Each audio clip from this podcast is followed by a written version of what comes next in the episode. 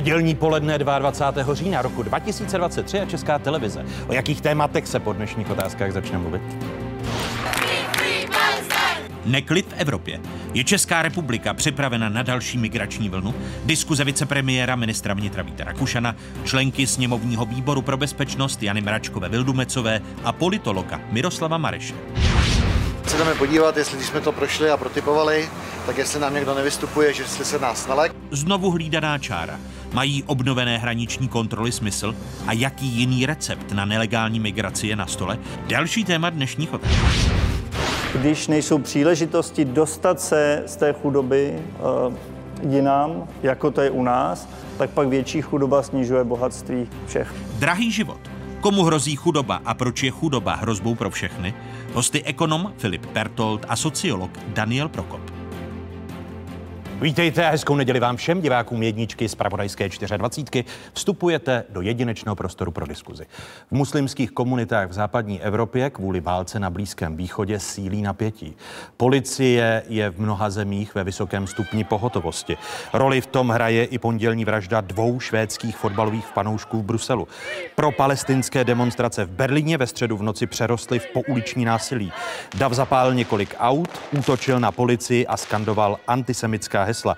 Zraněno bylo několik policistů a také kolem jdoucích. Vyhrocené pro palestinské demonstrace prožil Berlín už v noci na středu, kdy dvojice neznámých pachatelů hodila zápalné lahve na židovské komunitní středisko se synagogou. Antisemitismus ist in Deutschland fehl am Platze. Und wir werden alles dafür tun, ihn, gegen ihn uns zu stellen. Policie a bezpečnostní složky mají v mnoha evropských zemích obavy, že se počet extrémních projevů při propalestinských demonstracích může zvýšit po zahájení pozemní operace Izraele v pásmu Gazy. Nejen o tom bude řeč s prvními hosty otázek, kterými jsou první místo předseda vlády, ministr vnitra a předseda hnutí stan Vít Rakušan. Hezké nedělní poledne, vítejte v otázkách. Hezké poledne, díky za pozvání. A mé pozvání přijala i stínová ministrně vnitra za hnutí Ano, členka sněmovního výboru pro bezpečnost Jana Mračková Vildumecová. I vám, paní poslankyně, přeji hezké nedělní poledne. Dobrý den, také velmi děkuji za pozvání. A míříme do Brna za dalším hostem dnešních otázek, kterým je politolog z Fakulty sociálních studií Masarykovy univerzity v Brně, profesor Miroslav Mareš. I vám přeji hezký dobrý den do Brna, vítejte v otázkách. Dobrý den, děkuji za pozvání. Pane ministře, začnu u vás. V České republice nejsme svědky extrémních projevů při propalestinských demonstracích. Jedna se konala v neděli, další pak ve středu. Očekáváte změnu po případném zahájení pozemní operace Izraele v pásmu Gazy? Zahájení pozemní operace a bavili jsme se o tom i na ministeriádě v Lucemburku teď ve čtvrtek určitě znamená uh, určitý tou potencialitu toho předělu, jak se situace bude vyvíjet. Na druhou stranu, uh, u nás je ta muslimská komunita uh, opravdu ne příliš početná v současné době. Pokud jsme se dívali na ty protesty, které byly tady, tak to primárně nebyly muslimové, byli to lidé, kteří vyjadřovali nějakou podporu Palestině jako takové. Policie byla přítomna na všech těchto demonstracích a velmi bedlivě sledovala, zda je v té chvíli propagován nějaký teroristický obsah, zda tady dochází skutečně k nějaké podpoře terorismu jako takového. K tomu se dostaneme, ale pokud byste měl zůstat u té původní otázky. Jinými slovy, vy očekáváte eh, možnou radikalizaci při pro-palestinských demonstracích, až začne pozemní operace Izraele v pásmu Gaza? Na té celoevropské úrovni určitě tam to budeme sledovat velmi výrazně. U nás si myslím, že ta muslimská komunita, vycházím i ze zpráv, které mám od našich spravodajských služeb, v současné době nepodléhá nějakému trendu radikalizace. Samozřejmě se tomu věnujeme, věnujeme se k tomu v rámci stálé spravodajské skupiny, která vyhodnocuje i míru teroristického rizika na území České republiky a případně jsme samozřejmě připraveni vydat zvýšený stupeň teroristického rizika, pokud tomu bude, budou okolnosti, eh, řekněme, eh, napovídat, tak jsme tady připraveni, jednáme denodenně. Denodenně máme zprávy od služeb, denodenně se tomu věnujeme a určitě ten moment toho, když začne pozemní operace, je momentem, kdy se ta spravodajská skupina fyzicky sejde a budeme se o tom ve velké míře detailu bavit.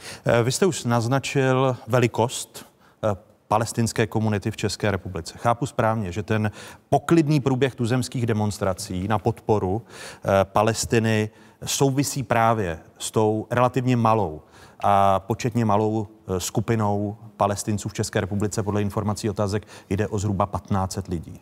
Je to určitě jedna z těch souvislostí. Pokud se podíváme na Berlín a srovnáme tu realitu demonstrací tam a v Praze, tak v Berlíně v té noci, kdy se děly opravdu nehezké věci a kdy Berlín, Německo, Francie museli přistoupit k jednotačnému zákazu takových akcí, tak tam to byla primárně muslimská akce. Akce, která byla organizována muslimy, oni sami se tam výrazně projevovali, protože ta komunita je obrovitánská. V České republice sleduje sledujeme samozřejmě vývoj nejenom v té komunitě jako takové, sledujeme i vývoj na té pravicové radikální scéně a vyhodnocujeme všechna rizika, která jsou s tím spojena. Mimochodem, ta pravicová radikalizovanost v téhle chvíli se týká obou dvou komunit, to znamená té židovské i po případě té muslimské. Takže těch trendů v té společnosti je více, ale když se vrátím k té otázce jako takové, v téhle chvíli má, nemáme žádné indicie o tom, že by v té muslimské komunitě v České republice docházelo k nějaké radikalizaci. Eh, záhy se dostane dostaneme k těm extrémním projevům i při těch pro-palestinských demonstrací v České republice. Paní poslankyně, Berlín není jediným městem, jak už o tom byla řeč v úvodu, kde se tento týden konaly pro-palestinské demonstrace. Demonstrovalo se v mnoha městech, nejen v Německu, ale ve Francii. Minulou sobotu se demonstrací po celé Francii, jak vidíme mapu Evropy, zúčastnilo asi 22 tisíc lidí. Jen v Paříži bylo začeno 44 lidí, tisíce lidí vešly minulou sobotu do ulic také v Londýně, v Manchesteru. Eh, v neděli se pro palestinská demonstrace konala i ve středu Prahy, eh, stejně tak eh, i v neděli a pro palestinské demonstrace v Německu pokračovaly i po úterním výbuchu v nemocnici v palestinském pásmu Gazy, ze kterého se Hamas a Izrael vzájemně obvinují. Některé protesty v Berlíně, jak bylo řečeno, přerostly v násilnosti. Část ministrů vnitra na tom čtvrtečním jednání v Lucemburku, o kterém mluvil Vít Rakušan, eh, mluvila podle agentury AFP o tom, jak se postavit k povolování některých pro palestinských demonstrací. Vy osobně, kdybyste byla ministrní vnitra. Je na místě zákaz pro palestinských demonstrací, jestliže část těch demonstrantů legitimizuje i ten teroristický útok Hamásu eh, vůči, vůči Izraeli? Tak samozřejmě ten útok eh, na Izrael je samozřejmě tím teroristickým hnutím Hamas. Je to prostě otřesné, eh, co se v Izraeli událo. A musím říct, že my jsme svolávali na čtvrtek bezpečnostní výbor, kde jsme chtěli přímo zařadit bod, abychom věděli, jaká je aktuální bezpečnostní situace v souvislosti s, s tímto útokem. A musím říct, že tedy přišly všechny bezpečnostní složky, dali nám v nějakém režimu prostě e, informace a následně na to zasedala Bezpečnostní rada státu, ale e, ten útok se stal 7. října a Bezpečnostní rada státu zasedla až 19. října. To je jakoby moje první poznámka. Myslím Vy kdybyste si, byla tedy ministrní vnitra, tak byste chtěla, aby dříve zasedala bezpečnostní myslím rada si, a hlavně si myslím, že v úvozovkách za vnitřní bezpečnost státu je zodpovědný především ministr vnitra, Kdybych se eh, teď tu otázku ohledně těch propalestinských demonstrací, které proběhly, jak vy jste řekl, proběhly dvě. A eh, mnoho lidem se to nelíbilo mnoho lidí jako to kritizuje, že tyto demonstrace probíhají. Ona i ministrně, a, ministrně a co udělal? promiňte, i ministrně obrany eh, šla ano, podpořit ano, Izrael ano. Eh, v Já čase to také, před týdnem? také si myslím, že je to velmi dobře, protože poslanecká sněmovna všemi poslanci se vyjádřila, že stojí za Izraelem. Všichni poslanci přítomní v poslanecké sněmovně odsoudili tento, tento útok. Všichni, úplně všichni poslanci. Ale, Máte pochybnosti, ale co, promiňte, musím, abyste odpověděla na tu otázku. Máte pochybnosti o správnosti konání Mám pochybnost vůči demonstrací. panu ministrovi vnitra v té věci, že když ty demonstrace proběhly, tak na Facebooku si takhle stoupila a řekl, tohle je ústava, my musíme dodržovat ústavu. Tyto demonstrace se pouze oznamují.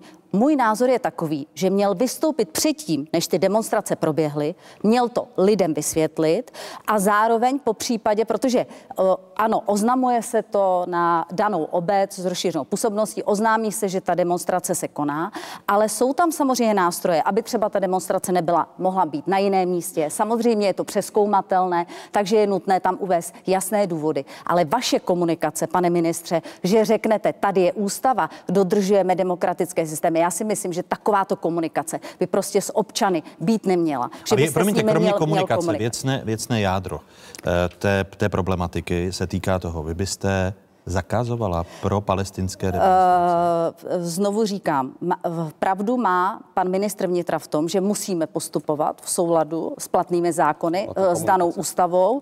Eh, Pravdou je, že oni je vyhodnotili jako rizikové, to znamená, že na těch demonstracích je antikonfliktní tým, jsou tam kriminalisté, nějakým způsobem se to monitoruje a pak může dojít k rozpuštění té demonstrace. Ale lidé musí mít jistotu, že chtějí být prostě v bezpečí. Lidé nechtějí demonstrace. Dneska řada těch lidí, to, co se děje ve světě, z Vy hlediska... říkáte, té- lidé nechtějí demonstrace a zároveň podporujete to, ať jdou demonstrovat proti vládě. Tak eh, to je protimluv. Eh, tak, z- že... Vy chcete demonstrace, když říkáte, že by lidé... ano někdy demonstrovalo? Ne, ale říkáte, Hnutí že ANO ať, někdy ať demonstrovalo? jdou, proto, vaši poslanci No, demonstrovali tak na já, jestli, jestli někdo... ale říkáte, se- že lidé nechtějí je- demonstrace. Jestli tak... někdo srovnává demonstrace, vy si musíte říct, že ty lidé tam možná demonstrují proto za oběti, které samozřejmě v rámci, v rámci uh, Palestiny, v rámci Gazy, v rámci toho civilního obyvatelstva, ale také na té demonstraci mohou být lidé, kteří podporují to teroristické hnutí Hamas.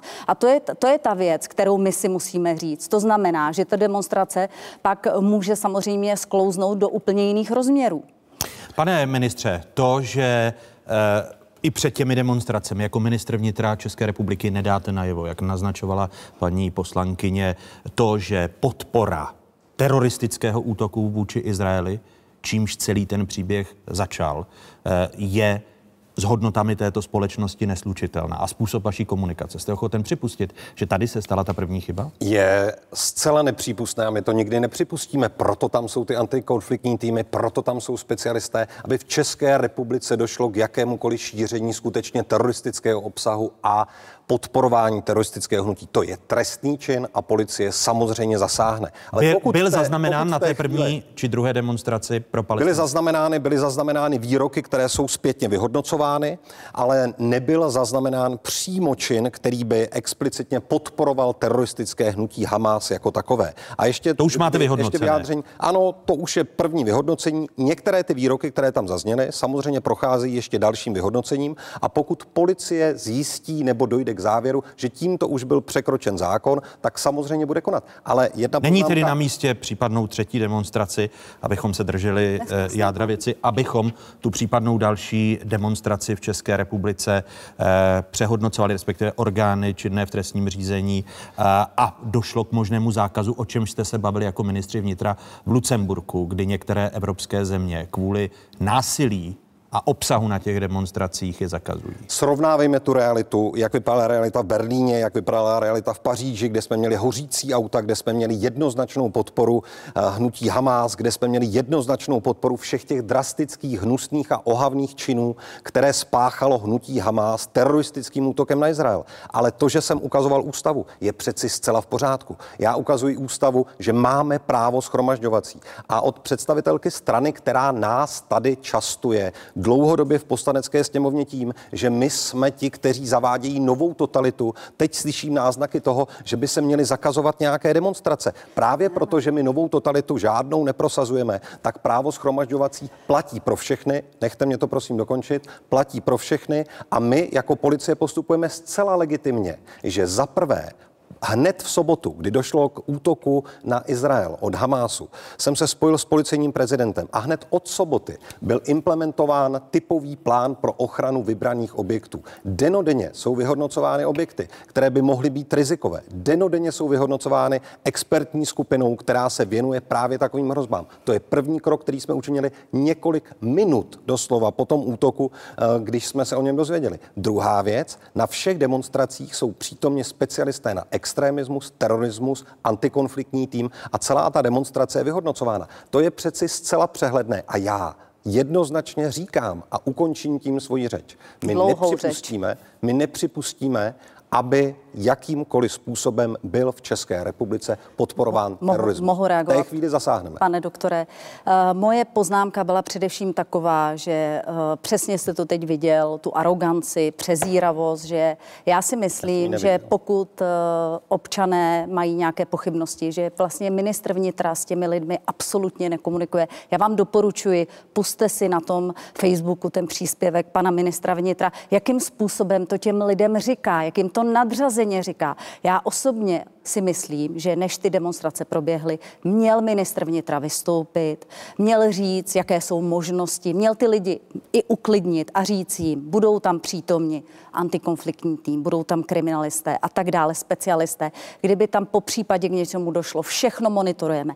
Ale po dvou demonstracích vystoupit a říct, přátelé, tohle je ústava České republiky, tu my dodržujeme. Vlastně, co vy si vlastně vůbec jakoby myslíte? Ne, Já si prostě myslím, Promiňte, že když- takto, je, prostě ta komunikace, jako pan ministr si zaplatí um, plagátovací kampaň za 42 milionů korun na úspěchy vlády. Není to dezinformace, Je to pane dezinformace, ministře. čistá. A nejste schopen s lidmi komunikovat. A já si myslím, že tohle jsou velmi eh, jako důležité otázky. Bezpečnost je jedna z nejdůležitějších oblastí. A ministr vnitra prostě na ty věci reaguje pozdě. A bylo to i u, když došlo... eh, Můžeme jenom vteřinku, abychom se drželi teď toho Určitě. té- tématu, protože bude dostatek času na ta témata další, o nichž nepochybně chcete mluvit. Vy jste chtěl velmi stručně reagovat, pane ministře, protože Já se jsem chtěl reagovat, já nevím, eh, tady je to skutečně tak, že paní poslankyni, když promluvím, tak tvrdí, že je to arogance. My jsme učinili všechna opatření, která jsme učinit mohli. Žádná výrazná tenze v české společnosti není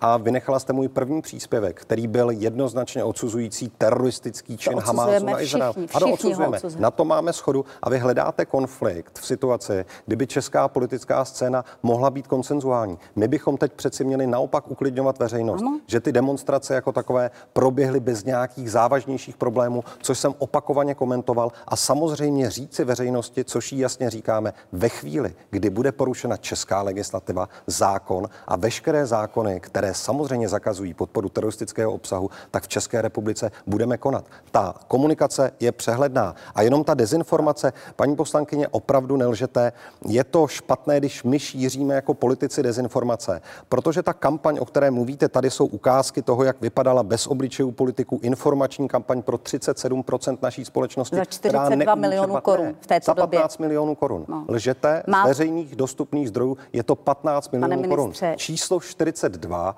je číslo případných dvou rámcových smluv, z nichž je do konce roku uzavřena jedna rámcová smlouva. Dovolíte, Já vás poprosím, abychom nelhali a Pane nešířili ministře, dezinformace. žete vy Do- do- do- objednat si dovolte. kampaň za 42 milionů korun 42 a milionů. schválit konsolidační daňový balíček, Ona- lidem Dovo- říct, že dovolíte, že paní, paní to poslankyně i pane ministře. Komunikujte 42 s lidmi, jste Ano. Nechtěl jsem, ministr. promiňte, To je ta komunikace, to je nechtěl ta jsem v úvodu tohoto pořadu, protože domnívám se, že když přijdete do média veřejné služby, že naším cílem je zvyšovat právní povědomí po- nejen podle kodexu České televize, ale podle zákonu této země. A omlouvám se, že jsem tedy v úvodu neřekl, že se budeme držet tématu, nebudeme si skákat do řeči a nebudeme se obvinovat ze lží, pokud nemáme na, svá, na své straně fakta. Podíváme se do Brna. Budoucí eh, slovenský Premiér Robert Fico ve čtvrtek ve svém vystoupení na sociálních sítích řekl, že migranti z Palestiny jsou pro Slovensko bezpečnostním rizikem, zvláště v čase vyostrujícího se konfliktu kolem pásma Gazy. Tady jsou Ficová slova. A pripomeňme si, že v súčasnej migračnej vlne je veľké množstvo palestínčanov a že slovenská polícia medzi nelegálnymi migrantmi identifikovala aj niekoľko ľudí spojených s terorizmom. Ale my sme boli tí, čo strašili. A dnes je z toho reálna hrozba. Pane ministře, na margo těch slov eh, budoucího slovenského premiéra Roberta Fica, máte podobné informace od slovenského ministra vnitra?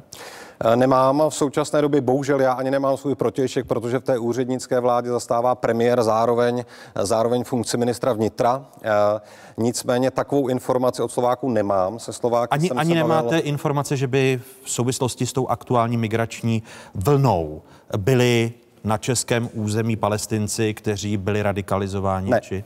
ne takové, takové jednoznačná odpověď, abychom jasně komunikovali s veřejností, takové informace ani od našich služeb, ty jsou zodpovědné za tento typ informací, nemáme. Radikalizace české společnosti je značná. Vidíme poměrně silnou schopnost mobilizovat lidi na pouliční demonstrace.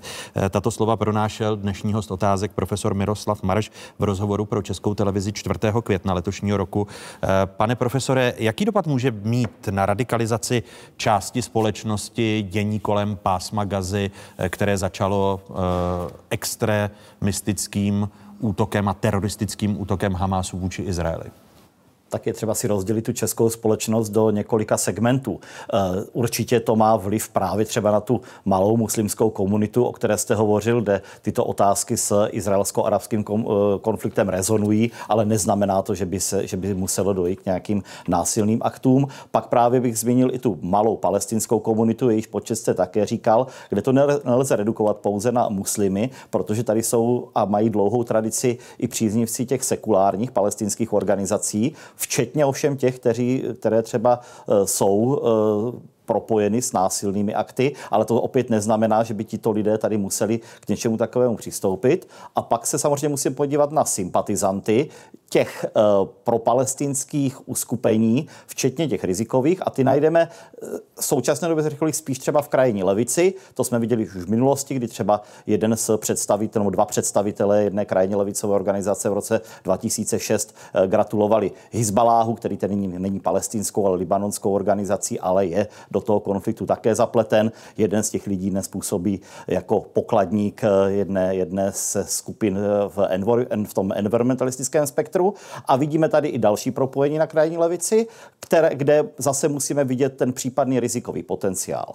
Samozřejmě úplně jiná věc je potom ta, řekl bych, majoritní společnost, ta většina, která negativně vnímá to, co se děje v západní Evropě a obává se, že by se to mohlo přenést i do našich ulic. A v tomto směru si myslím, že ta, že ten názor na migraci z Blízkého a Středního východu je dominantně v české společnosti negativní a že to může vést k dalším radikalizačním tendencím. Obáváte se toho, že i v České republice se může situace kolem podpory Palestiny vyhrotit podobně jako v Německu? Eh, nedomnívám se, že se vyhrotí do takových velkých masových demonstrací násilných, jako jsme to viděli v Berlíně nebo v některých jiných západoevropských městech, prostě protože ty demonstrace nejsou tak veliké a policie je na ně připravena. Co tady řekl bych hrozí více, tak, je, tak jsou ty útoky těch takzvaných osamělých vlků, které třeba, kteří mohou pocházet z těch různých eh, politických pro, frakcí, o kterých jsem hovořil před chvílí a kde samozřejmě lze velmi těžko odhalit dopředu, co se takovým lidem eh, zrodí v hlavě, pokud jednají samostatně nebo v jednom či dvou lidech. A samozřejmě musíme také spolupracovat se zahraničními bezpečnostními složkami, to je úkol pro spravodajské služby, pro policii, protože ten potenciální útočník se může přijet i ze zahraničí a z, z Bavorska nebo ze Saska je to do Prahy eh, hodina a něco cesty. Takže musí se vyhodnocovat různé typy hrozeb, ale v tuto chvíli nemyslím si, že by České republice hrozilo akutní nebezpečí. Nicméně, jak pan ministr říkal, to, že dochází k ostraze objektů, to, že dochází dochází i k intenzivní komunikaci mezi našimi bezpečnostními složkami, včetně společné spravodajské skupiny. To jsou potřebné věci a to přispívá k udržování bezpečnosti u nás. Eh, zmiňoval jsem, pane profesore, na počátku tohoto pořadu, že ministři a ministrně vnitra v některých evropských zemích ve čtvrtek v Lucemburku probírali možnost zákazu pro palestinských demonstrací eh, po násilnostech, kterých jsme byli svědky ku příkladu v Berlíně. Nakolik podobné zákazy, když se podíváte na ten eh, spor, který jsme vedli tady ve studiu, studiu, mohou vést k další radikalizaci. Vy jste mluvil o té, o té ku příkladu levicové části, nemluvili o potlačování jednoho za základních lidských práv, tedy svobodného práva projevení názoru. Proč asi ministr vnitra ukazoval tu, tu ústavu v jednom ze svých příspěvků? On je to samozřejmě velmi složité téma. Ve Francii napřed došlo k zákazu demonstrací a soud to zrušil právě z toho důvodu, ten plošný zákaz, že to nemůže být takto plošně, pokud nedojde k přímé podpoře terorismu. Hovořili jsme tady o heslech, eh, takové vlastně heslo, které teď často zaznívá, tuším, že zaznělo i v Praze, pokud se nemýlím, eh, From the River to the Sea, Palestina will be free. Opět je to předmětem debat ve, ve Velké Británii, v Rakousku, v Německu. Zda vlastně proti tomuto heslo, které spochybně právě právo Izraele na existenci, zda proti němu postupovat a případně jaké národní paragrafy na to, eh, na to aplikovat, protože je třeba si také uvědomit, sice o tom jednají ministři vnitra na evropské úrovni, ale to prosazení je na národní legislativě a pak bude záviset na rozhodnutích soudů. A tady bych byl skutečně hodně opatrný i v České republice. Proč? Protože jsme v minulosti viděli třeba řadu pokusů zakázat nějaké demonstrace, což se třeba týkalo protiromských demonstrací ještě zhruba v době před deseti lety. A až na výjimky, které tady se byly, zdůrazně byly, to, to soudy rušily, protože právě je před, dopředu obtížné prokázat, že ten účel demonstrace je takový, že dojde k porušení právního řádu. Vy končíte právním řádem pro tuto chvíli, já pak za pár okamžiků eh, v dalších otázkách na vás eh, právním řádem navážu. Eh, kvůli situaci v souvislosti s událostmi na Blízkém východě a množícími se demonstracemi v Evropě svolal ve čtvrtek premiér Petr Fiala Bezpečnostní radu státu. České republice žádné bezprostřední nebezpečí nehrozí, žádným způsobem se nezvýšilo riziko možného teroristického útoku v České republice, které zůstává nadále na stejném stupni jako dosud. Nemáme tedy poznatky, a to jednoznačně ukázalo dnešní jednání Bezpečnostní rady státu, že by se nějak zvýšilo nebezpečí teroristického útoku proti cílům v České republice. Redakce otázek požádala na konci tohoto týdne policii České republiky o informace a z nich vyplývá, že v současné době řeší ve fázi eh, pro zahájení úkonu trestního řízení 11 trestních věcí v rámci eh, takzvaných teroristických trestních činů. Nejčastěji jde o účast na protiteroristické skupině.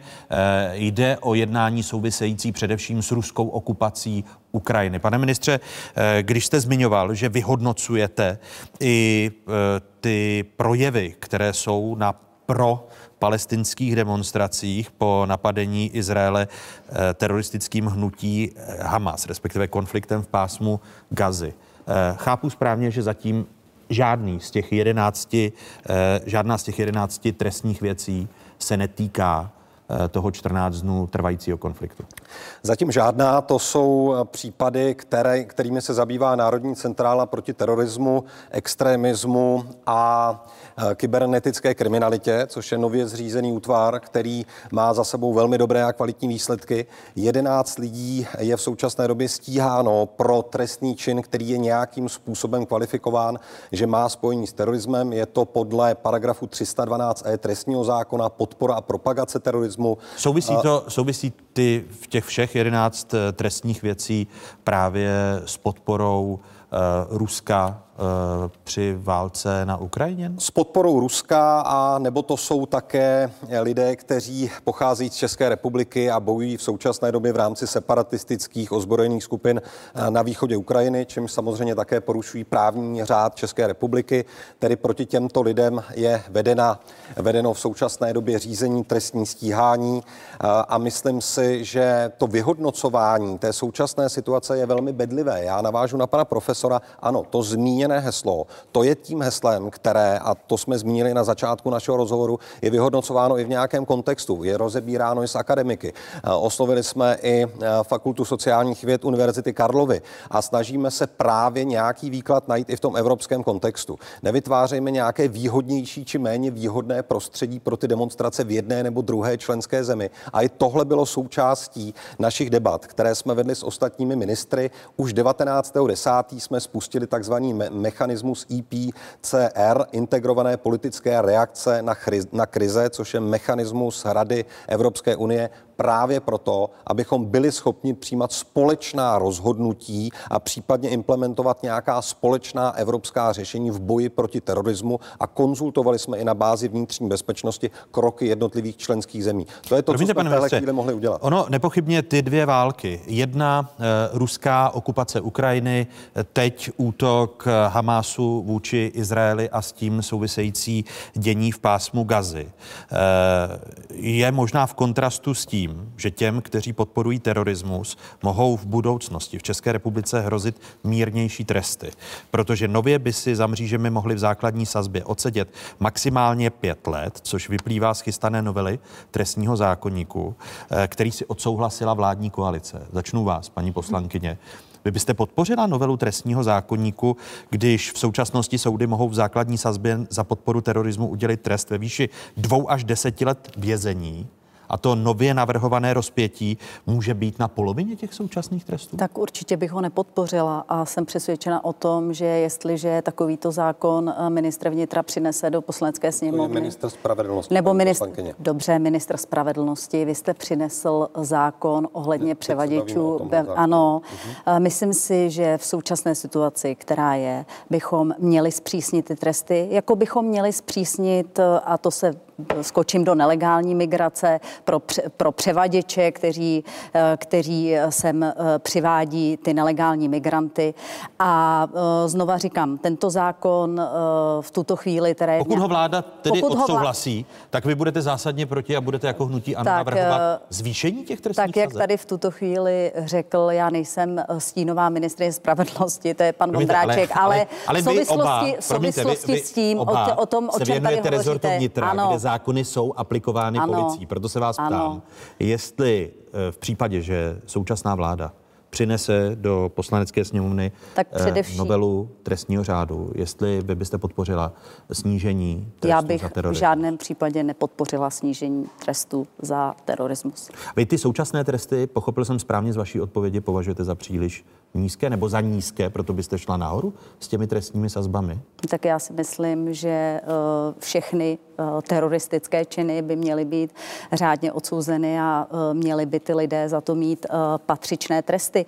Měli bychom se zeptat ministra spravedlnosti nebo po případě tady ministra vnitra, proč se tedy navrhuje, aby ty tresty byly snížené, protože například u těch pašeráků, kde tedy také nedošlo ke zvýšení těch trestů, tak jako důvod ministr spravedlnosti uvedl, že máme eh, v úvozovkách přeplněné věznice. No tak eh, to na mě tedy působilo úplně v úvozovkách nehorázně, že toto zazní na plénu prostě poslanecké sněmovny. Znovu říkám, bezpečnost je jedna z nejdůležitějších oblastí a s tím, co se teď eh, děje na Blízkém východě a i v rámci válečného konfliktu na Ukrajině dvojnásob. Takže tu vnitřní bezpečnost a vůbec takovéto činy by měly být osouzeny a řádně potrestány. Pane ministře, není to paradoxní, že eh, při dvou eh, výjimečných, eh, extrémních situacích, kterými válka je, tak vládní koalice zvažuje, kdy na ty války jsou navázány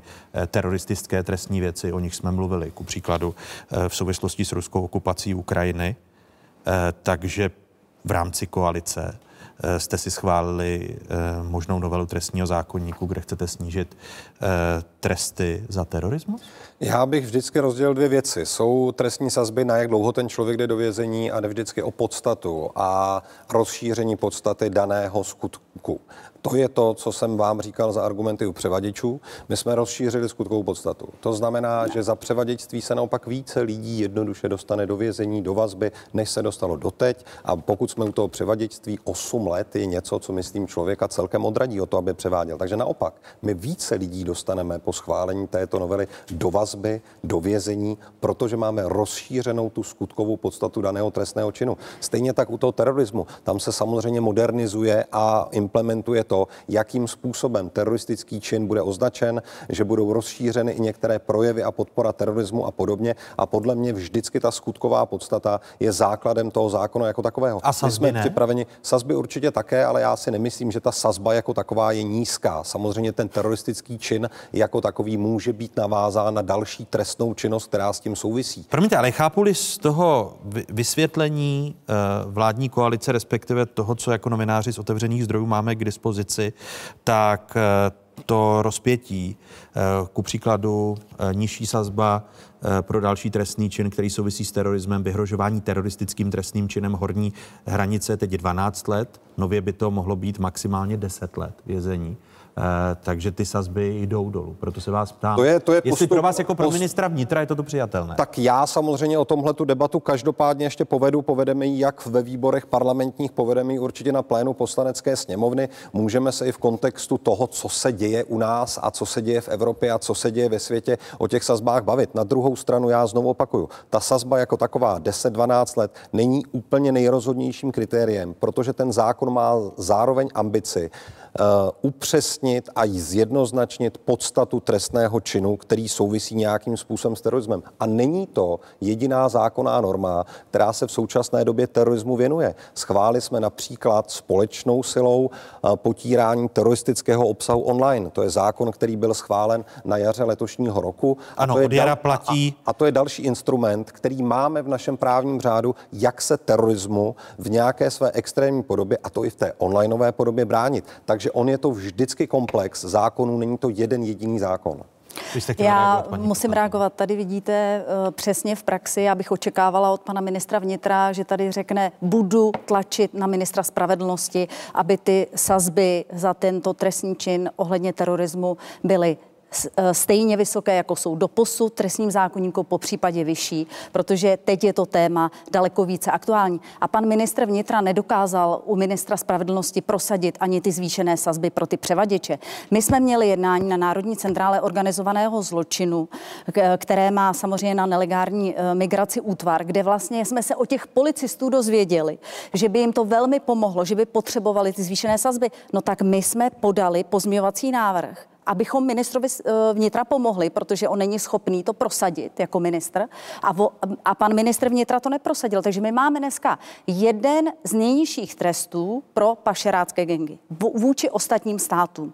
A také si myslím, že bychom měli i pro tyto pašerácké gengy, které uh, převádí ty nelegální migranty, tak uh, si myslím, že bychom měli mít ty sazby sjednocené vůči ostatním státům EU a ne je mít nejnižší. O tom ale mluvil, jedna, o tom mluvil i, i ministr vnitra, chápu tedy správně, že jde proti i evropskému trendu. Eh, podívali Podíváte-li máme, se na ty, na ty sazby? Máme jednu z nejnižších sazeb a samozřejmě Národní centrála organizovaného zločinu, která to řeší, nám jasně řekla, že by jim velmi pomohlo, aby se do trestního zákonníku vrátilo a aby ta sazba tam byla opět do těch 12 let. Tak my jsme za ministra vnitra udělali pozměňovací návrh, dali jsme ho do poslanecké sněmovny v rámci toho zákona a pan ministr vnitra k němu nedal kladné stanovisko. Pane ministře, proč? Je, jedna jedna ano, rychlá reakce, my už jsme se o tom jednou tady bavili. Znovu. Eh, my jsme rozšířili, a to vy jste neřekla, skutkovou podstatu trestného činu převaděčství. To znamená lidé, kteří doteď napomáhali převaděčům, nebyli za trestný čin převaděčství stíháni. My jsme šli cestou rozšíření skutkové podstaty. To znamená více lidí, kteří se jakýmkoliv způsobem teď podílejí na trestném činu převaděčství, se dostanou do vězení. Já nevím, jestli vám přijde 8 let natvrdo za převaděčství jako sazba, která není odrazující od této trestné činnosti. Z mého pohledu Promiňte, když ale paní poslankyně říká, že jedna, z toho, co chtěli jedna, ty policisté. Že jedna z nejnižších a že policie chtěla a policie ty sazby to... Ale přeci, ale, ale to, jakým způsobem máme v našem trestním řádu popsán ten trestný čin převaděčství naopak patří k jedním těm ze zcela nejširších vymezení. A to je přeci to, abychom ty lidi reálně byli schopni v různých sazbách a v různé závažnosti toho trestného činu, které se dopouští, do těch vazeb dostat. Podívejte se na počet lidí, kteří za no. převaděčství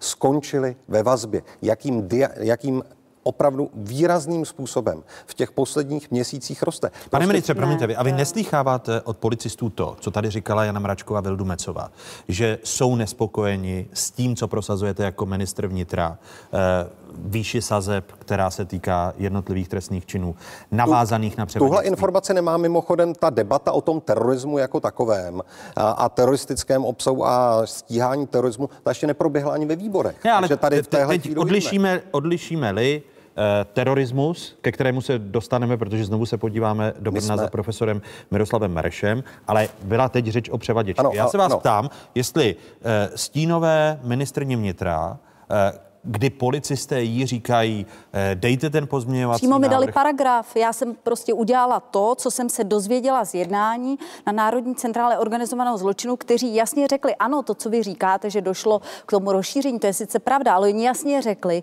vraťte to do trestního zákonníku, nám to velmi pomůže v naší práci v rámci nelegální migrace. Tak já jsem to udělala, protože ministr vnitra to nebyl schopen prosadit a ministr vnitra k tomu nedal v poslanecké sněmovně kladné stanovisko. Takže znovu říkám, my máme jednu z nejnižších sazeb pro převaděčské gengy. A je to prostě fakt, pane ministře. Proč jste k tomu nedal kladné stanovisko? Mě to prostě štve, protože já bych postupovala tak, že když mi něco ty policisté řeknou, že jim to pomůže v té práci, že jim to Ale pan pomůže minister práci. říkal, že jemu to policisté neřekli. Za prvé, my Všichni jsme, na tom to- jednání my jsme- byli. my jsme on odešel, samozřejmě- on odešel, My on jsme odešel. samozřejmě v mezirezortní skupině paní, eh, paní eh, Stínová, ministrině, poslankyně Vildumecová.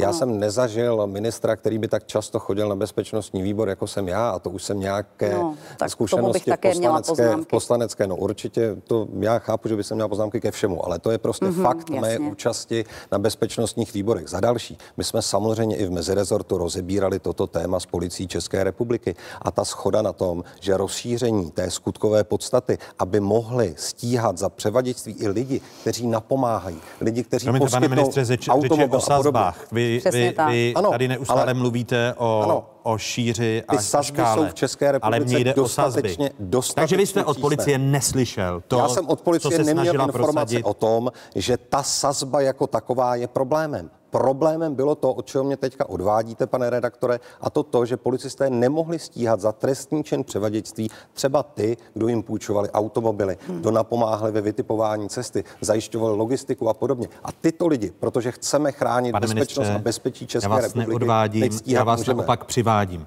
Chápu ale, že v rámci komunikační hry mezi novinářem a politikem eh, politik konstatuje, že je odváděn, novinář se snaží eh, dovést politika k eh, jádru otázky.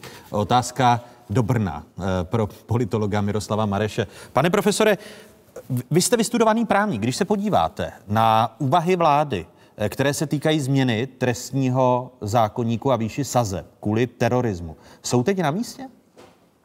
Tam se jedná o dvě věci. Pokud se týká, skutečně těch násilných trestných činů teroristických, kdy skutečně dojde k provedení trestného, či, provedení toho násilného činu, tam to rozhodně na místě není a nemyslím si, že, to je, že, že, to, že o toto vůbec vláda usiluje. Uh, já se domnívám, tam jsou ještě i jiné právní problémy, ale teď bych nechtěl diváky zatěžovat třeba právě třeba problematickým vymezením teroru a teroristického uh, útoku v našem trestním zákonníku. Vrátím se k té podpoře a propagaci. Ten paragraf je tam relativně nově, tuším, že od roku 2017. A tam se spíš jedná, nemusí se snižovat ta trestní sazba, ta, její horní hranice, ale kdybych viděl určitý problém, tak je právě to rozšíření té, toho, nebo že by bylo třeba ještě tu sazbu snížit, to rozpětí. To znamená, dát tam soudci větší výběr toho, jak s tím pachatelem chce nakládat. Protože tam ta podpora a propagace terorismu v minulosti tady byly případy, že někdo něco v opilosti lajknul, sice to bylo odporné, třeba po nějakém činu v Christchurch, možná loni na Slovensku, teď si nejsem jist, a kdy skutečně to je, to je někdo, kdo udělá nějakou úplnou blbost, že napíše dvě věty, napíše tam jeden like a teď by měl být vlastně souzen s minimální trestní sazbou nějakých těch pěti let, pokud je to na internetu. A tady právě buď by teda muselo být třeba nějaké sjednocující stanovisko nejvyššího soudu, že takovéto eh, sice, sice problematické, ale nemožná tak závažné činy nebudou hodnoceny podle toho paragrafu, a nebo tam dát na výběr, protože těch případů takových to bylo, byla už řešena celá řada a ti lidé vlastně nedostávali ty vysoké trestní sazby, ale soudce sám musel hledat důvody, proč prolomí to, co mu zákon umožňuje. Takže skutečně eh, já samozřejmě chápu, že teď se na to díváme tím prismatem, že někdo bude schvalovat třeba nějaký teroristický čin na Donbase, někdo bude velebit to, tu hrůzu, co se stala minulou sobotu v Izraeli a tam jsou ty vysoké trestní sazby na místě. Ale znovu říkám, pokud by se jednalo o nějaké takovéto v úvozovkách lajky, které nechci úplně podceňovat, ale nemyslím si, že za ně je třeba dávat pět let do kriminálu, tak tam bych to rozšíření trestní sazby viděl jako možné. No, no to právě souvisí i, i s těmi případy, které se eh, týkají eh, podporování i, i, i toho slovního schvalování terorismu a, a teroristických útoků. My také známe eh, příklad Tomáše Čermáka, eh, který je v Česku prvním, kterého za podporu a propagaci terorismu soudy potrestali vězením. Odpikat si tam má pět a půl roku, zatím ale do výkonu trestu nenastoupil a hledají ho policisté po celé Evropě. Čermák dostal trest za výzvy k násilí vůči politikům, připomínám, právě ty výzvy a, a, a slovní obraty. Tady to je na, na místě, nebo ta relativizace i, i Čermákového, Čermákových eh, výzev a, a diskuze o tom, že těch pět a půl roku vězení je nepřiměřených. Eh, o čem to vypovídá? Eh, tam zase třeba vidět, že on už měl předtím nějakou trestnou činnost. Takže vlastně on to nemá čist, jak si, když si tam započítávají ty předchozí věci, není to čistě jenom za ten, za, za ten verbální projev. Eh, samozřejmě i v, obecně musíme brát to, že, že svoboda projevu je nějaká hodnota, o které se eh, je třeba pořád bavit, kde je, ta, kde je třeba nastavit tu hranici. To není něco, co bychom měli jenom vlastně říkat, že je třeba omezovat svobodu, je třeba omezovat svobodu projevu. Ale skutečně říkám, v těch závažných případech, jako bylo třeba už tady to vyhrožování politiků, jako by bylo nějaké to třeba třeba schvalování terorismu na demonstracích. Tam jsou ty vysoké trestní sazby na místě a proto já bych třeba se ani nebránil tomu, že by, že by ta horní trestní sazba zůstala nebo dokonce se, se stala vyšší, ale pro některé tady ty sporné případy toho, co už jsem tady říkal, nějakého toho populnočního lajkování, tam bych nechal i ty trestní sazby rozšířil, tam bych je nechal, bych, tam bych je rozšířil níže, aby ten soudce měl skutečně na zvážení, co tomu člověku udělí. Pane profesore, už o tom byla řeč, že od jara letošního roku platí zákon proti šíření teroristického obsahu na internetu. A my jinak přistupujeme jako společnost k tomu digitálnímu internetovému eh, světu, než k tomu fyzickému, když se člověk podívá i na relativizaci eh, schvalování teroristických aktů právě na, na internetu.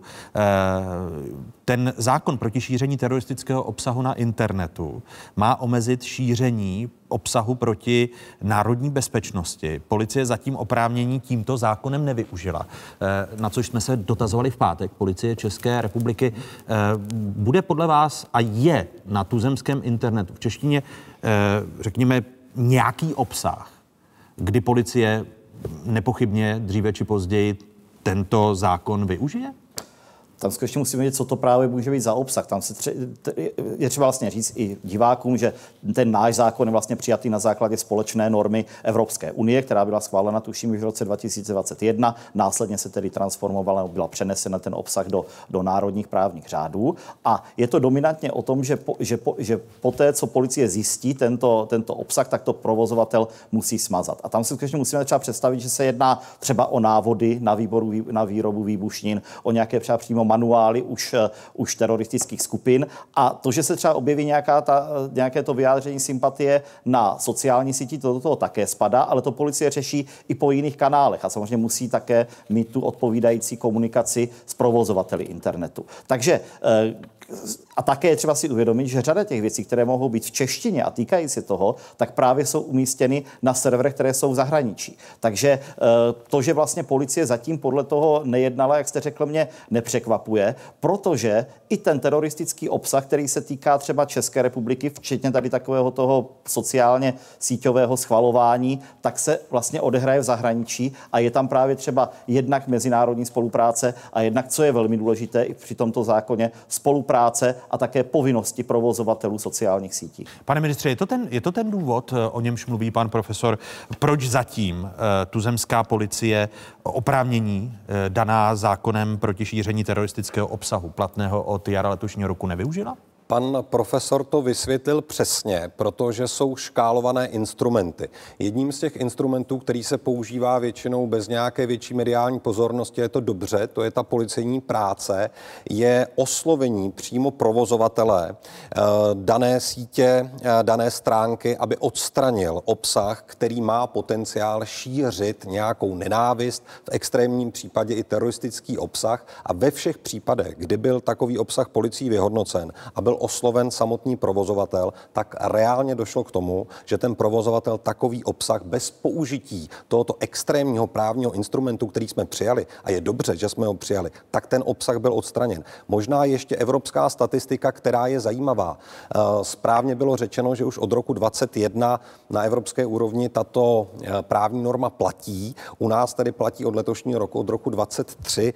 Ty země to postupně implementovaly a za celou dobu toho, co evropské úrovni platí tato norma, byl použit v rámci Evropské unie v deseti případech. Tady se skutečně jedná o ten extrémní případ toho, když, jak zmínil pan profesor, někdo navádí k tomu, jakým způsobem vyrobit výbušninu, anebo nedej bože. Podle vás to tedy může trvat i, i několik let, než bude aplikován v České republice? Může to trvat a já doufám, že to bude trvat několik let, protože ten zákon skutečně nazývám jako extrémní instrument k tomu, aby policie velmi rychle a efektivně mohla zasáhnout ve chvíli, kdyby, nedej bože, byl objeven takový obsah, který opravdu navádí přímo k uskutečnění trestného činu terorismu. Vy už jste se bavili o převaděčích, pojďme to téma dále prohloubit. Nelegální migrace v Evropě sílí.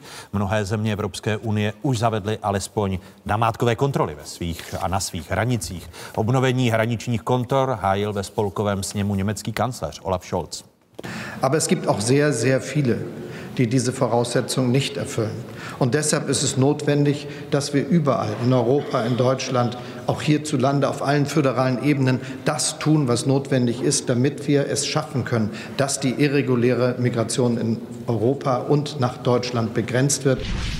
Německo kontroly zavedlo na hranicích nejen s Českou republikou, ale také s Polskem a Švýcarskem. Na hranicích s Českou republikou a Polskem jsou zesíleny eh, pružné a mobilní kontroly. Cílem je boj proti převaděčům od 27. září kontroly na česko-německých hranicích byly zatím ohlášeny na 10 dní s rizikem prodloužení o dva měsíce. Eh, považujete ty kontroly vy, paní poslankyni, za oprávněné? Tak samozřejmě s důvodem toho, že eh, nelegální migrace může být ještě vyššího masivního rozsahu, tak eh, si myslím, že určitě to znovu zavedení kontrol je jedna z instrumentů, ale v žádném případě eh, to neřeší tu situaci jako takovou. My neustále kritizujeme a kritizovat budeme, že ministr vnitra za Českou republiku v červnu schválil migrační pakt, který prakticky... Zůstane zatím u těch kontrol, protože k migračnímu paktu, a vy už jste tady o tom diskutovali eh, na začátku léta, když jste oba byli hosty otázek, Ptám se proto, že vy, vy říkáte, že ta situace, ta migrační vlna eh, odůvodňuje to, že jednotlivé státy zavádí kontroly. Já se ptám na ty, na ty kontroly zaváděné na česko-německých nebo česko-rakouských hranicích, protože když se podíváme na počty nelegálních migrantů na našem území, tak sice rostou, ale jsou výrazně nižší oproti loňskému roku. Když se člověk podívá na loňský rok, a proto se vás ptám, tady už to diváci vidí, v celé České republice bylo loni jen při transitní nelegální migraci zjištěno rekordních 21 852 Eh, osoby. Eh, ty byly tedy eh, lodi, loni zjištěny. Předloni to bylo přes 1300, ale letos a to jsou nejnovější čísla otázek, které máme od policie v rámci celé republiky, odhalila policie přes 4 tisícovky osob při transitní nelegální migraci. Takže jsou ty kontroly uh, By ale ty čísla, které se teď prezentují, že tedy uh, je to v tomto roce 4 tisíce nelegálních migrantů v rámci transitní migrace, protože my jsme transitní zemí, zemí tak jsou to ty, kteří byli zjištěni kteří byli nějakým způsobem zachyceni. To číslo může být daleko vyšší. Vy, když se na ten graf podíváte, tak do ano. současné chvíle je tam, z, tak je tam zhruba 11 tisíc. Ale v tuto chvíli pan premiér i pan ministr vnitra říká, že z toho v rámci nelegální transitní migrace je zhruba 4 tisíce. Ten zbytek jsou lidi, kteří působí v České republice a mají třeba trvalý pobyt, přechodný pobyt, nějaký instrument, který už jim vypršel. To znamená, že se dostávají do té pozice uh, nelegálního migranta.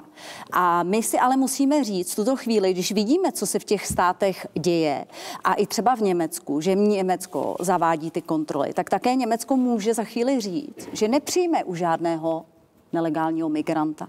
A co se pak tedy když jste, napromiňte, bude dít? Když jste, Protože když jste narážela na to, na, na, to, na to srovnání, Uh, mám to brát jako možnou kritiku práce policie? Ne, to v žádném. Žád... Srovnám-li loňský rok, protože ta čísla srovnání uh, loňského roku a letošního roku ukazují, že těch zjištěných, když vid, znovu vidíme disproporci, mezi těmi grafy. Pane, uh, pane doktore, v žádném případě bych si nedovolila kritizovat uh, práci policie, ba naopak. Uh, otázkou je, že v tom minulém roce, když tam byly ty kontroly, tak ty kontroly na začátku byly stále To znamená, že tam větší byl záchyt. větší záchyt i větší počet. Víte, že tam zas, pomáhalo i ministerstvo obrany, byli tam vojáci, teď je tam také celní zpráva, ale teď vidíte, že na jednu směnu je tam zhruba 120 lidí, ale vidíte ty případy, které v tuto chvíli dodávka, v dodávce 41 nelegálních migrantů, my máme pouze ty zachycené. Tady jde o to, že v tuto chvíli, když se toto policii podaří, tak co se s tím migrantem děje? Odvedou ho na cizineckou policii, na té cizinecké policii se snaží, jestli mají nějaké doklady. Pokud ty doklady nemají, odeberou otisky prstů a dostanou výjezdní příkaz, že musí opustit Českou republiku do sedmi dnů. Ministr vnitra tam měl 30 dnů, naším tlakem se podařilo, že se to snížilo na těch sedm dní. No a oni na základě toho výjezdního příkazu kam jdou? Zase do, samozřejmě do té země, do té cílové země. E, nejvíce je to samozřejmě v našem případě e, do Německa. E, více teda na tu saskou stranu. Pane ministře, základní otázka. Německo ty kontroly zatím ohlásilo na 10 dní s možností a rizikem prodloužení o dva měsíce. V tomto týdnu jsme viděli dlouhé fronty na Česko Eh, rakouské hranici v Mikulově nebo u Mikulova, eh, zároveň na D8. Eh, počítáte s tím, že ty kontroly na česko-německých hranicích budou prodlouženy o dva měsíce? Pravděpodobně ano, já tady budu hovořit velmi upřímně. Je to vnitropolitický signál. Je to vnitropolitický signál, který vysíláme my k našim obyvatelům, když zavedeme kontroly na slovensko-českých hranicích a ukazujeme, že jsme schopni zaručit jejich bezpečí a jejich bezpečnost. Stejně tak postupuje v této chvíli Německo. Když je to politický, když, když, promiňte, když je to politický politický by... signál, tak e, není to signál na základě fakt, nebo je to na základě je, fakt? Protože... Není, není, protože ta čísla, a to je věc, kterou už tady paní eh, poslankyně v interpretaci těch čísel nezmínila, ta čísla se snížila i na té česko-německé hranici. To by znamenalo, že Němci také, jak říkáte, kontrolují, zachycují méně. Tady objektivně ta transitní migrace poklesla. A naopak z těch zemí, kam Německo zavedlo ty své dočasné kontroly, což je Švýcarsko, Rakousko, tam jsou dlouhodobě, Polsko a Česká republika, republika, tak ten počet transitní migrace podle německých čísel je z České republiky jednoznačně nejmenší. Takže v téhle té chvíli objektivní důvod pro to, abychom zaváděli kontroly na hranicích mezi Českou republikou a Německem, prostě statisticky neexistoval. Protože přesto, v loňském roce, přesto trváte na tom roce, a počítáte s tím, že budou na, o další dva měsíce, respektive na další dva měsíce. Je to dominový efekt. Podívejte se, co se stalo. Polsko zavedlo kontroly vůči Slovensku a v té chvíli jsme na to museli reagovat, abychom ty migrační proudy nemotivovaly jít těmi dalšími zeměmi. Stejně reagovalo Rakousko, stejně reagovala Česká republika. Když vy tedy počítáte s tím, že německé, ale... promiňte, že německé kontroly, respektive kontroly na česko-německých hranicích budou prodlouženy na další dva měsíce, dominový efekt bude znamenat, že vy také budete prodlužovat v listopadu kontroly na česko-slovenské hranici. Chápu to správně? Neumím si představit, že pokud polská vláda nerozhodne jinak a neotevře polsko-slovenské hranice, nezruší kontroly tam, že by Česká republika v téhle chvíli postupovala jinak. Ale dovolte mi říct jedno. Budeme tedy žít, eh, budeme tedy žít eh, v několika měsíčních kontrolách eh, na Česko, Polsko, Německo, Slovensko, Německo, Chorvatsko. rakouských, prostě v rámci celé Evropy, v rámci Schengenu několika měsíční hraniční kontroly. Je to opravdu nepěkný obrázek o tom, kam Evropa od roku 2015 o té migrační krize dospěla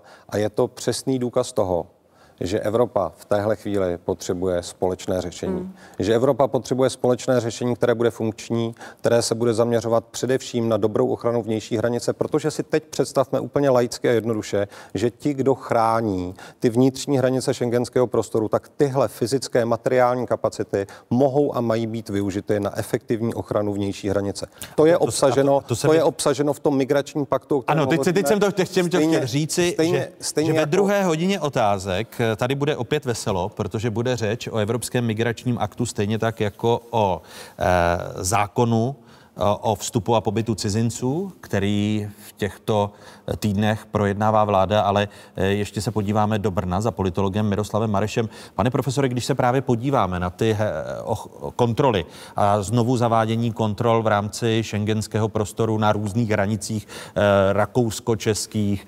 německo-českých, československých, ta migrační vlna je zásadním důvodem nárůstu, řekněme, extremismu, populismu v Evropě a, a proto ty kontroly v té symbolické rovině mohou ty extremistické nebo populistické jevy potlačovat? Domnívám se, že ta, oni už si kontroly v současné době přichází příliš pozdě. Tady se skutečně zadělalo na problém už těch letech 2014-2015 a v Německu to určitě vnitropolitický problém je. Viděli jsme nedávné výsledky alternativy pro Německo v dvou zemských volbách, včetně Bavorska a myslím si, že nyní se e, německá vláda snaží tady těmto náladám, ať už radikálních či extremistických sil čelit, ale je příliš pozdě a ta navrhovaná řešení jsou vlastně reakcí na něco, co tady mohlo být v roce 2014 nás, ale v současné době už je to zcela nedostačující. Když je to nedostačující, eh, co by bylo dostačující, jaké důsledky očekáváte?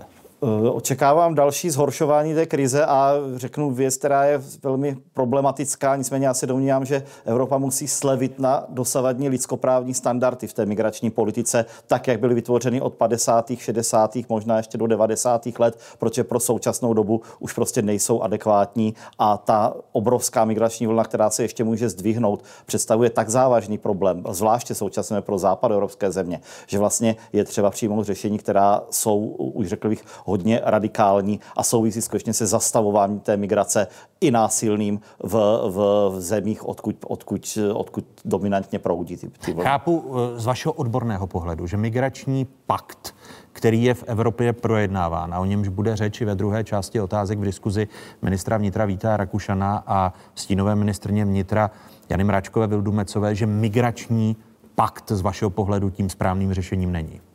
Eh, domnívám se, že to, co se projednává dnes, se mohlo projednávat před 15-20 lety, ale v současné době už prostě není schopen zabránit nejenom té nové migrační vlně, ale vlastně není schopen zabránit právě té radikalizaci přistěhovaleckých komunit v západní Evropě, což už vlastně řekl bych, věc, která s ním přímo nesouvisí, ale má ten vliv na to, že za těmi lidmi do těch komunit proudí další jejich příbuzní a, e, a lidé z těch regionů, které, které vlastně jsou zdrojem té, té ilegální migrace. Děkuji mnohokrát za vaše věcné a faktické odpovědi. Děkuji politologovi z Fakulty sociálních studií Masarykovy univerzity v Brně Miroslavu Marešovi. A přeji vám hezký zbytek neděle a děkuji, že jste byl hostem otázek. Děkuji za pozvání.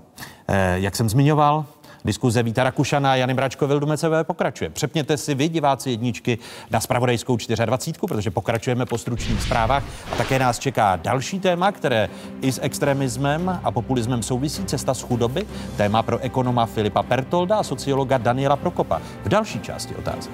Zůstaňte s námi, přepněte si na spravodajskou 24.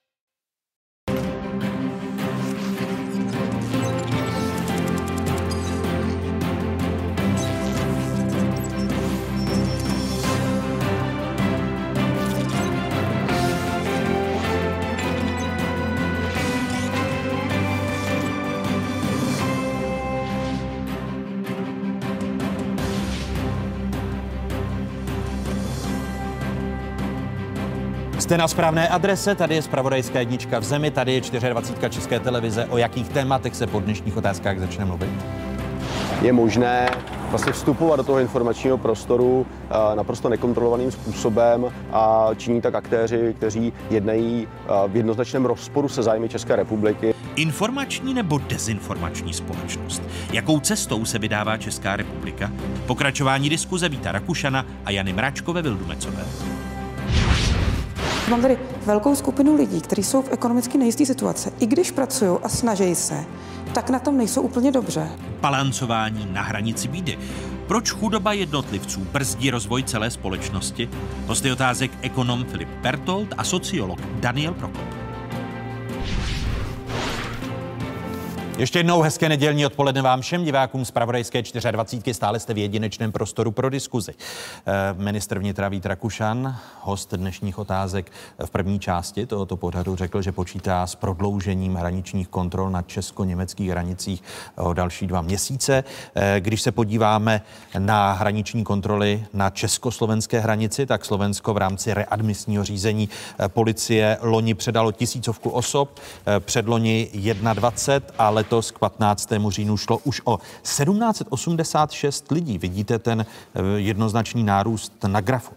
V průběhu kontrolních opatření na vnitřní hranici eh, se Slovenskem nebylo od začátku znovu zavedení kontrol vpuštěno na území České republiky.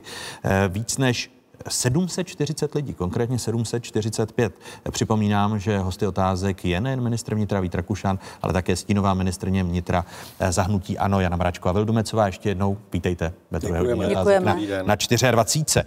Eh, když se podíváme na nastupující slovenskou eh, vládu Roberta Fica, počítáte paní poslankyně s tím, že dojde po nástupu eh, Ficovy vlády k moci k tomu, že Slováci ku příkladu nebudou tak vstřícní i v rámci toho readmisního řízení a že ta situace na eh, československé hranici se zhorší?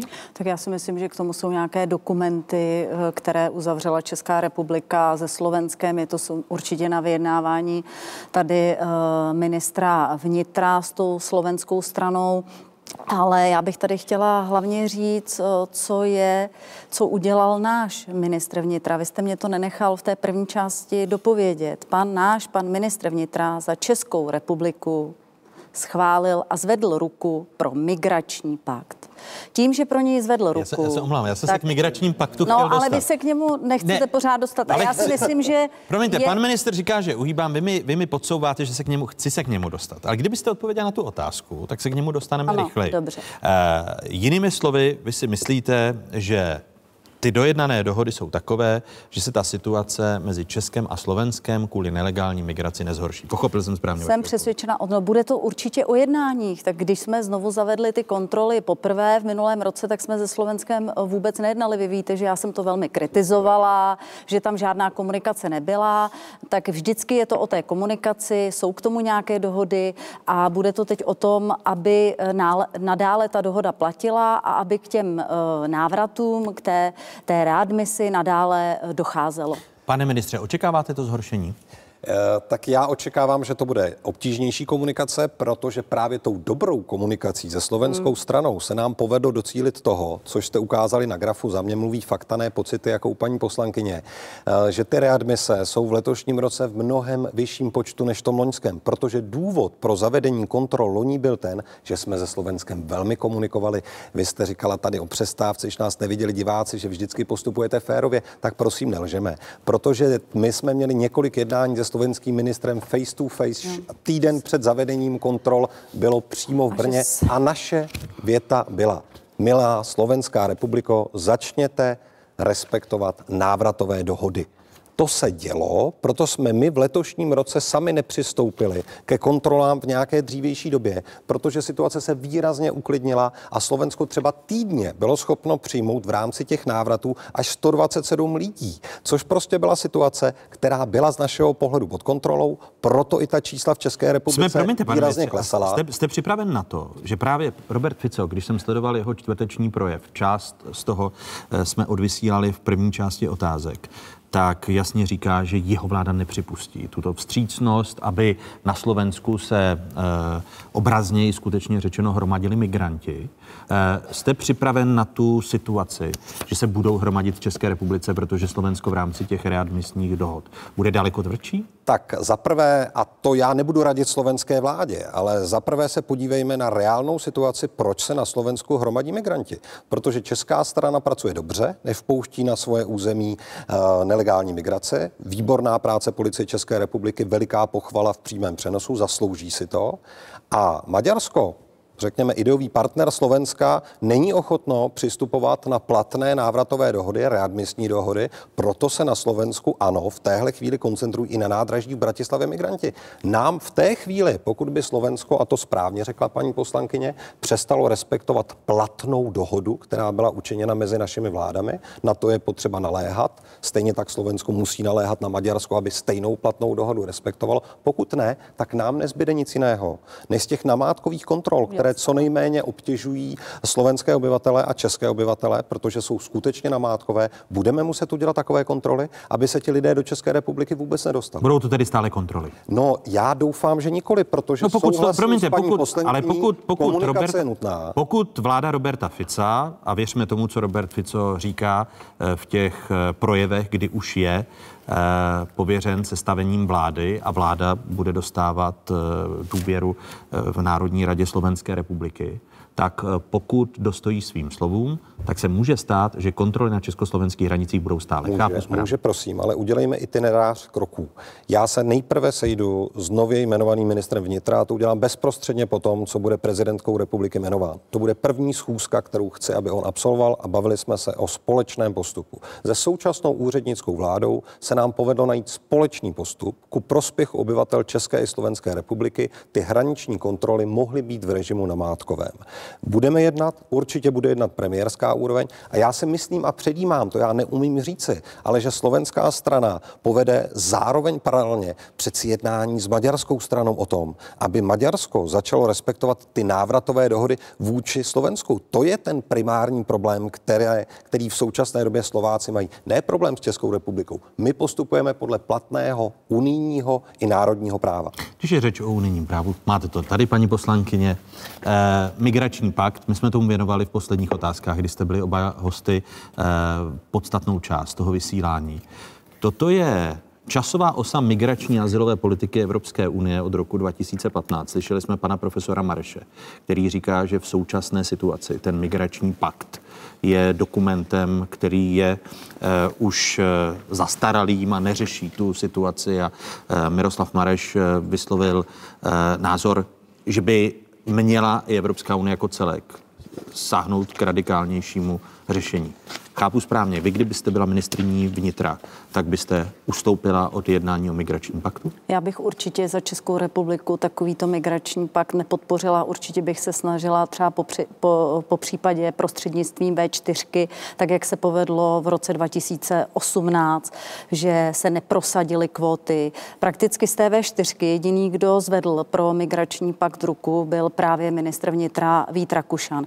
A my si musíme říct, že právě schválení migračního paktu vlastně řeklo, přijďte, ne. přijďte do Evropy. Vidíte, jak je obrovský ten nárůst eh, přílivu eh, těch eh, nelegálních migrantů. Ty počty velmi stoupají. Pan ministr vnitra říká, že migrační pakt bude řešit návratovou politiku, že bude řešit, že prakticky oni nepřejdou tu vnější hranici, že, že bude zrychlené asilové řízení. Ale já s tím absolutně nemám problém. Ano, ať, oni ne, ať se nedostanou do Evropy. To je přece to základní. Ať ta kontrola toho migranta proběhne v té dané zemi. A pokud on splní ty podmínky pro azyl, tak přece on nemusí pak cestovat žádným pašerákem, když to tak řeknu, a může cestovat úplně v úvozovkách legálně uh, uh, a... Uh, Promiňte, ale když se podíváme na ty migrační trasy, protože uh, přes Středomoří, ano.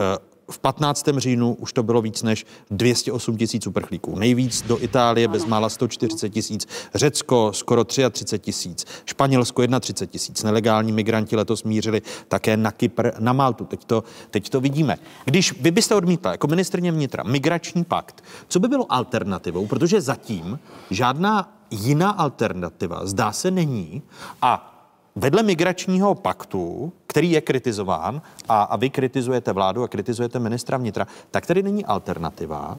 A mezi tím uh, se zavádí kontroly na hranicích. Co by měla být ta evropská alternativa? Já bych uh, v migračním paktu v každém případě odmítla Eh, to, že dojde k přerozdělení migrantů mezi jednotlivé země, že bude nějaký distribuční klíč, který nám řekne, že do České republiky my přijmeme tolik migrantů. Pokud je nepřijmeme, tak budeme muset za jednoho migranta zaplatit 500 tisíc korun. Odmítla byste, ohledně, odmítla, ohledně odmítla, zrychleného, zrychleného... byste odmítla ten migrační pakt jako celek nebo ne. jenom ty pasáže, uh, o nichž mluvíte? My, já bych odmítla přerozdělení migrantů, placení za ty migranty. Nikdo nám nebude diktovat, kdo bude v, naš, v naší zemi žít, nikdo nám nebude diktovat, kdo do naší země prakticky bude i v úzovkách násilně mu bude řečeno, že tedy bude, půjde do České republiky. My, když řekneme, že ho nepřijmeme, zaplatíme ty finanční prostředky. My si musíme říct, kde je to řešení a to je to je tady na stole a řekl ho i, i vy jste ho řekl, je to ochrana vnější mm-hmm. hranice. Ty lidé se do té Evropy prostě nesmí dostat a musí se to řešit v těch daných státech. Já pro, pro vůbec nechápu, proč v migračním paktu, proč je v migračním paktu, když tedy pan ministr vnitra říká, že se to všechno zrychlí, že se prakticky do té Evropy už nikdo nedostane, tak proč to migračním paktu je teda, že se budou přerozdělovat ty migranti do jednotlivých států a že po případě se za ně bude platit. Já tomu nerozumím. Vůbec tomu nerozumím. A e, znovu říkám, že ministr vnitra pro, pro, e, tento migrační pakt za Českou republiku schválil. Vy byste, abych, já, já se já omlouvám, jestli, ne, můžete vteřinku, uh, abych tomu rozuměl. Jestliže mám tady časovou osu uh, migrační a zelové politiky Evropské unie, 8. červen, to za co jste tady kritizovala ano. ministra už při minulé účasti v otázkách. Rada dosáhla dohody ano. o nejdůležitějších právních předpisech v oblasti azylu a migrace. Jde o nařízení o azylovém řízení, nařízení o řízení azylu a, a migrace. Eh, vy byste eh, se vrátila znovu k těmto dokumentům s tím, že byste stavila na jejich základech, nebo byste odmítla pod tím souhrným názvem migrační pakt byste jako celek neodmítla? Ne, znovu říkám, zrychlené asilové řízení a dělat řízení na vnější hranici. Ty lidé se prostě nesmí do té Evropy dostat. Musí být zkontrolováni a to asilové řízení musí být už řešeno před vstupem do té Evropy. V úvozovkách. Eh, dneska, když hovoříte o těch trasách, tak nejvíce jsou samozřejmě využívané ty trasy eh, v rámci té Itálie, Tuniska a tak dále, kde oni se sem dostávají po lodích. A tak si řekneme, že to řešení je úplně jednoduché. Ty lodě prostě nesmí vyplout. Musí se to řeši, řešit v těch daných zemích. Když to vidíte, ta návratová politika absolutně nefunguje. Ano, na tom se shodujete. Po deseti Shodujeme letech eh, přistěhovalec, který přijde, který nezíská azyl, který nezíská azyl, tak prakticky i v rámci toho šengenského prostoru se pohybuje eh, v těch jednotlivých zemích a pak dochází mm-hmm, v úvozovkách i k těm jednotlivým tragédiím, které se teď staly. Samozřejmě eh, ve Švédsku, v jiných zemích. Prostě absolutně se to nezvládá. A já jsem přesvědčena o tom, že schválením migračního paktu se řeklo, přijďte převaděčům, které v daleko větší míře teď převádějí ty nelegální migranty, přijďte všichni a přiveďte nám je do Evropy. Podle mého názoru obrovská chyba a obrovská chyba ministra vnitra Víta Rakušana. Pane ministře, to, co říkal profesor Mareš na konci první hodiny otázek, souzníte s tím, že už eh, tyto věci tu rozjetou migrační politiku nezastaví a že zapotřebí, aby Evropa jako celek sáhla k radikálnějším řešením? Souzním. Bohužel souzním a je to nemilá vizitka všech politických reprezentací, které tady minimálně od roku 2015 byly a myslím na celoevropské úrovni, nejenom na té české.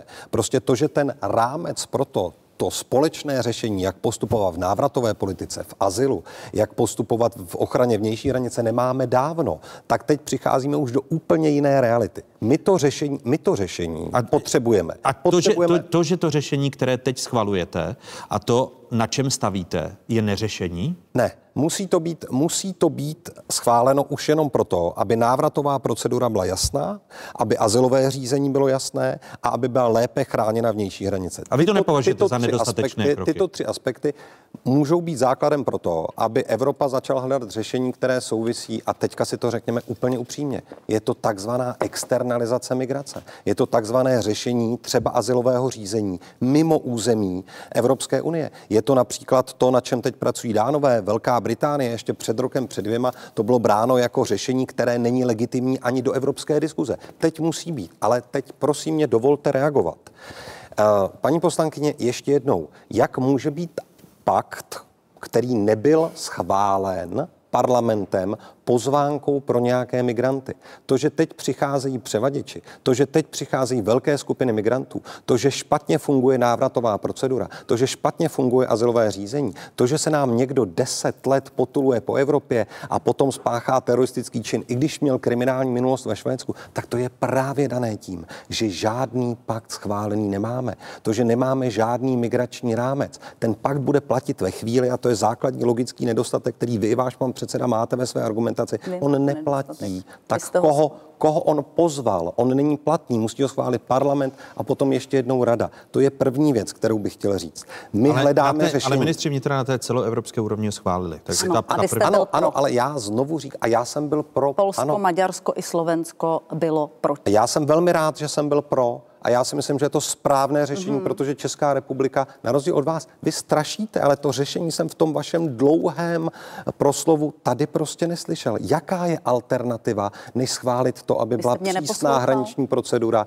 lépe chráněny hranice? Na tom se shodneme. A tohle obsahuje ten dokument, o Ale kterém také obsahuje vy hovoříte. kvóty. Obsahuje to, že státy musí být k sobě navzájem mm. solidární. A vy si umíte představit ty migračně vytížené státy, jako je Itálie, jako je Španělsko, jako je Kypr, jako je Německo sekundárním pohybem, že prostě přistoupí na takovou dohodu, která v sobě žádnou míru solidarity nebude potřebovat. Na tom, paní poslankyně, je založená Evropská unie. Mm. My jsme dosáhli toho, že tam nejsou povinné kvóty, ale že se jako Česká republika i za našeho předsednictví i teď hlásíme k tomu, že to řešení musí být společné, abychom ochránili hranici, abychom rychleji navraceli a abychom poskytovali lepší asilové řízení třeba do budoucna i mimo území Evropské Pane ministře, unie. To je základ. solidarita musí být dobrovolná, nepovinná. Měl jste to ve svém volebním programu Ano, a, a- prakticky jste prosadil uh, povinnou solidaritu, Paní- paní- že my povinně budeme jako Česká republika přijímat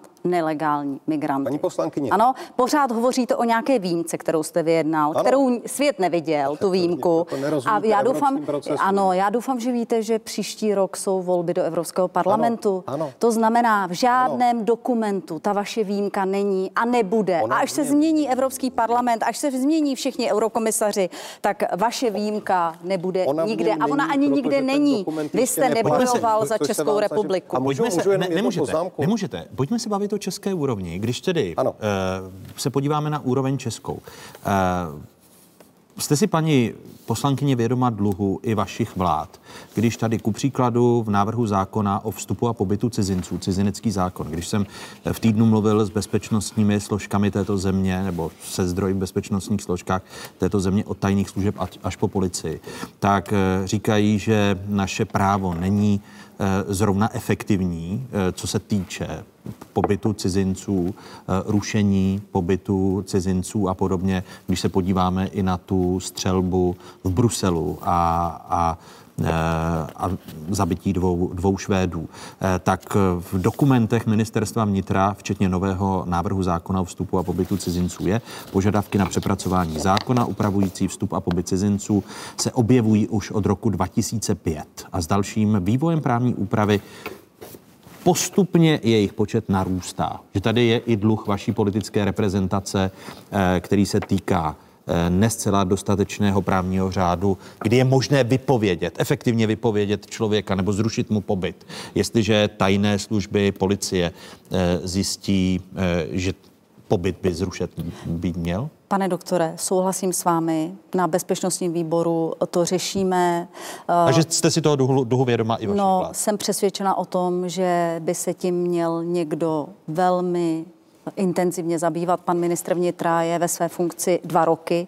Nevidím, eh, já na každém, bezpeč, na každém bezpečnostním výboru to zaznívá, že prakticky pokud někdo tady získá azyl a je pak v- problémovým eh, člověkem, který je identifikovatelný, tak prakticky je nevyhostitelný. Já už eh, jsem... Takže jinými slovy jste si vědoma toho, že No, no, já- ministr má čtvrtinu dluhu oproti Eh, Já jsem hlavně přesvědčena, že eh, tak eh, hnutí ano nemělo nikdy ministerstvo vnitra, to za prvé. Ale měli jste premiéra. Eh, Za druhé, za druhé eh, ta věc samozřejmě v tuto chvíli velmi eskaluje.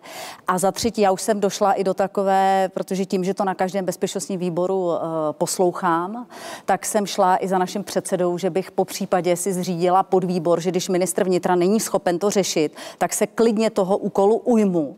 Eh, Svolám si všechny ty aktéry a budu nějakým způsobem tlačit, protože já nemám ten aparát lidí. Ten aparát lidí má eh, ministr vnitra. Takže ten... vy, vy přijdete jako hnutí ANO se vznikem, návrhem vzniku podvýboru. Po případě, protože uh, já si myslím, že... A to bude podvýbor pro asilový, ne, nebo jak, No, jak, řešit, řešit tuto situaci, protože já si myslím, že těch případů může být i se současnou bezpečnostních situací prostě daleko více.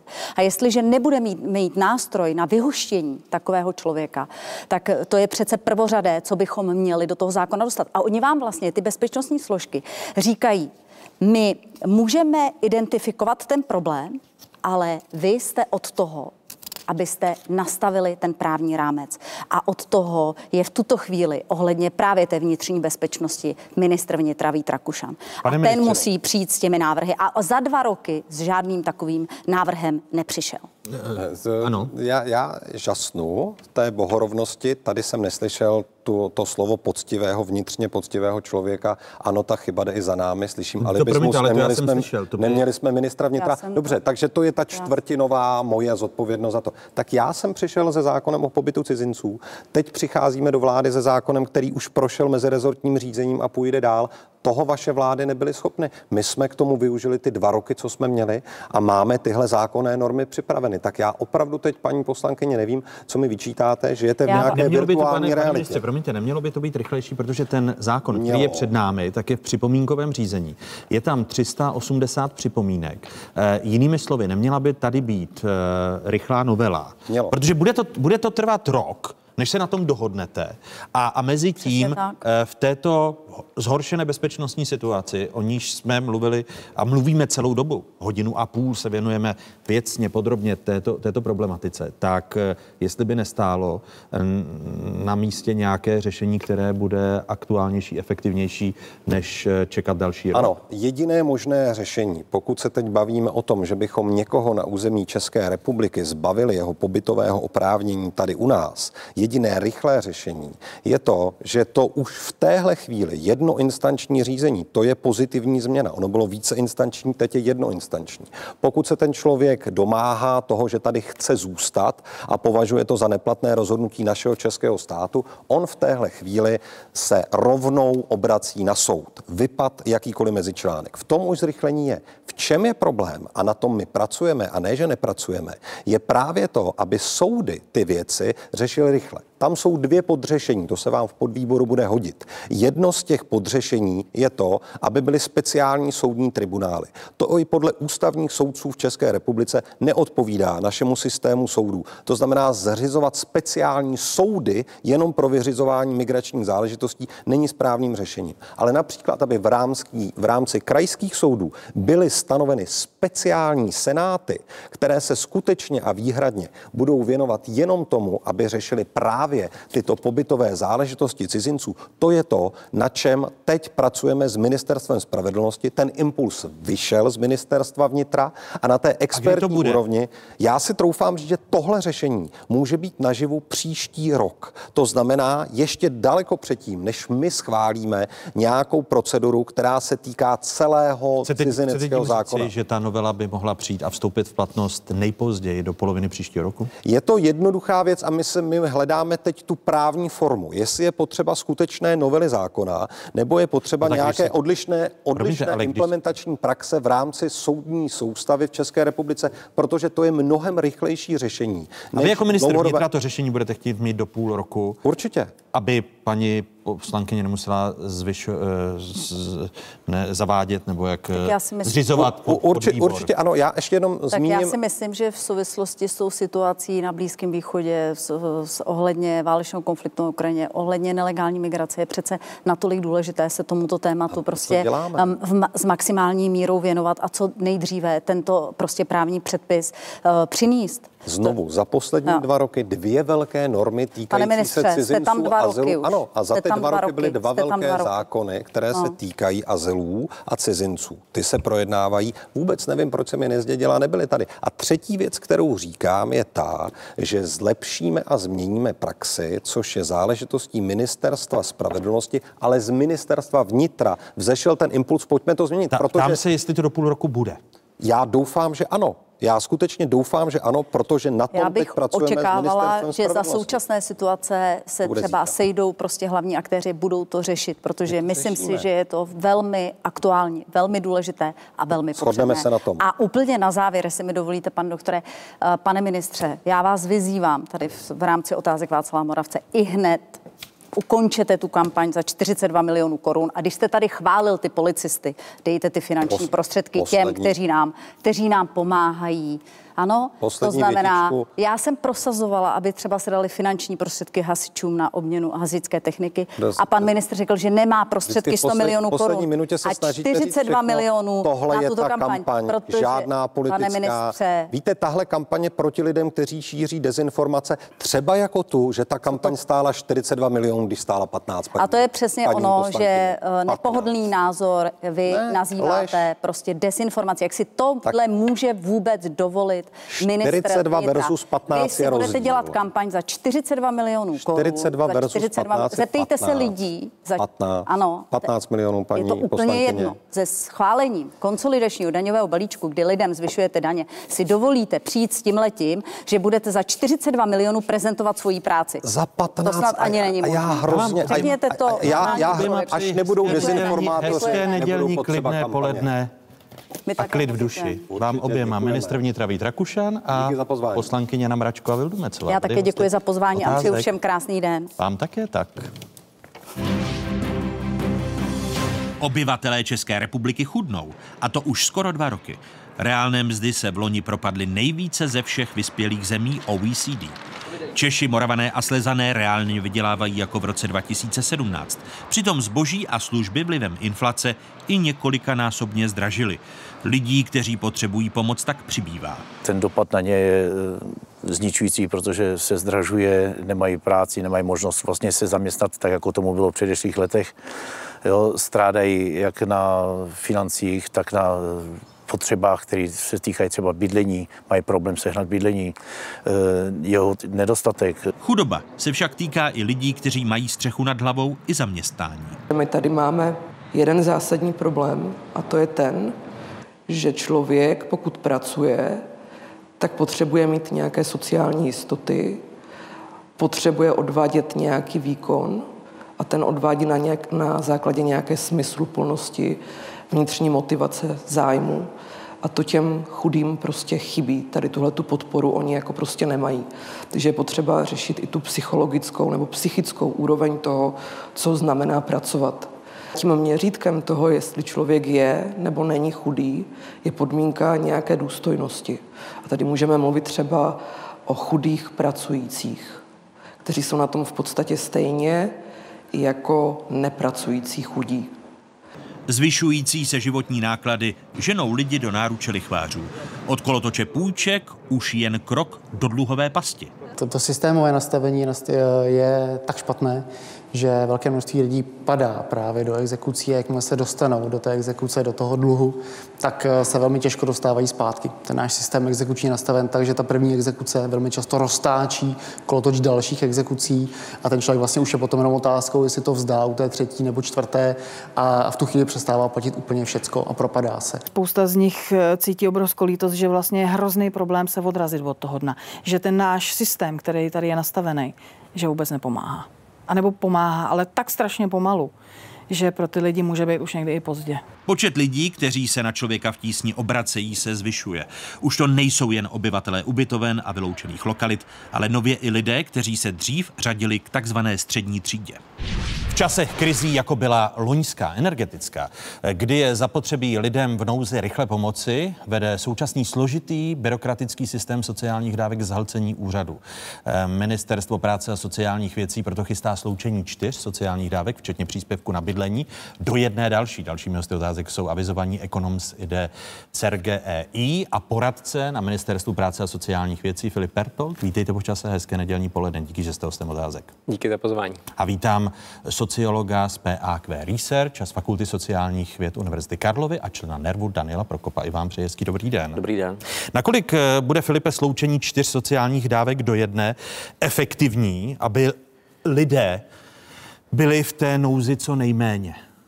Nebo nejkratší? No, ten, je to teda zatím v procesu vlastně tvorby, takže ten, ten výsledek ještě není znám. Nicméně je pravda, že to samotné sloučení by mohlo vést k tomu, k té méně byrokracie, což v současné chvíli opravdu, když se podíváte na ty dávky hmotné nouze i ty ostatní příjmově testované dávky, tak eh, vlastně eh, v případě příspěvku na bydlení de facto trvalo rok, než, než se začaly navyšovat vlastně ty výdaje.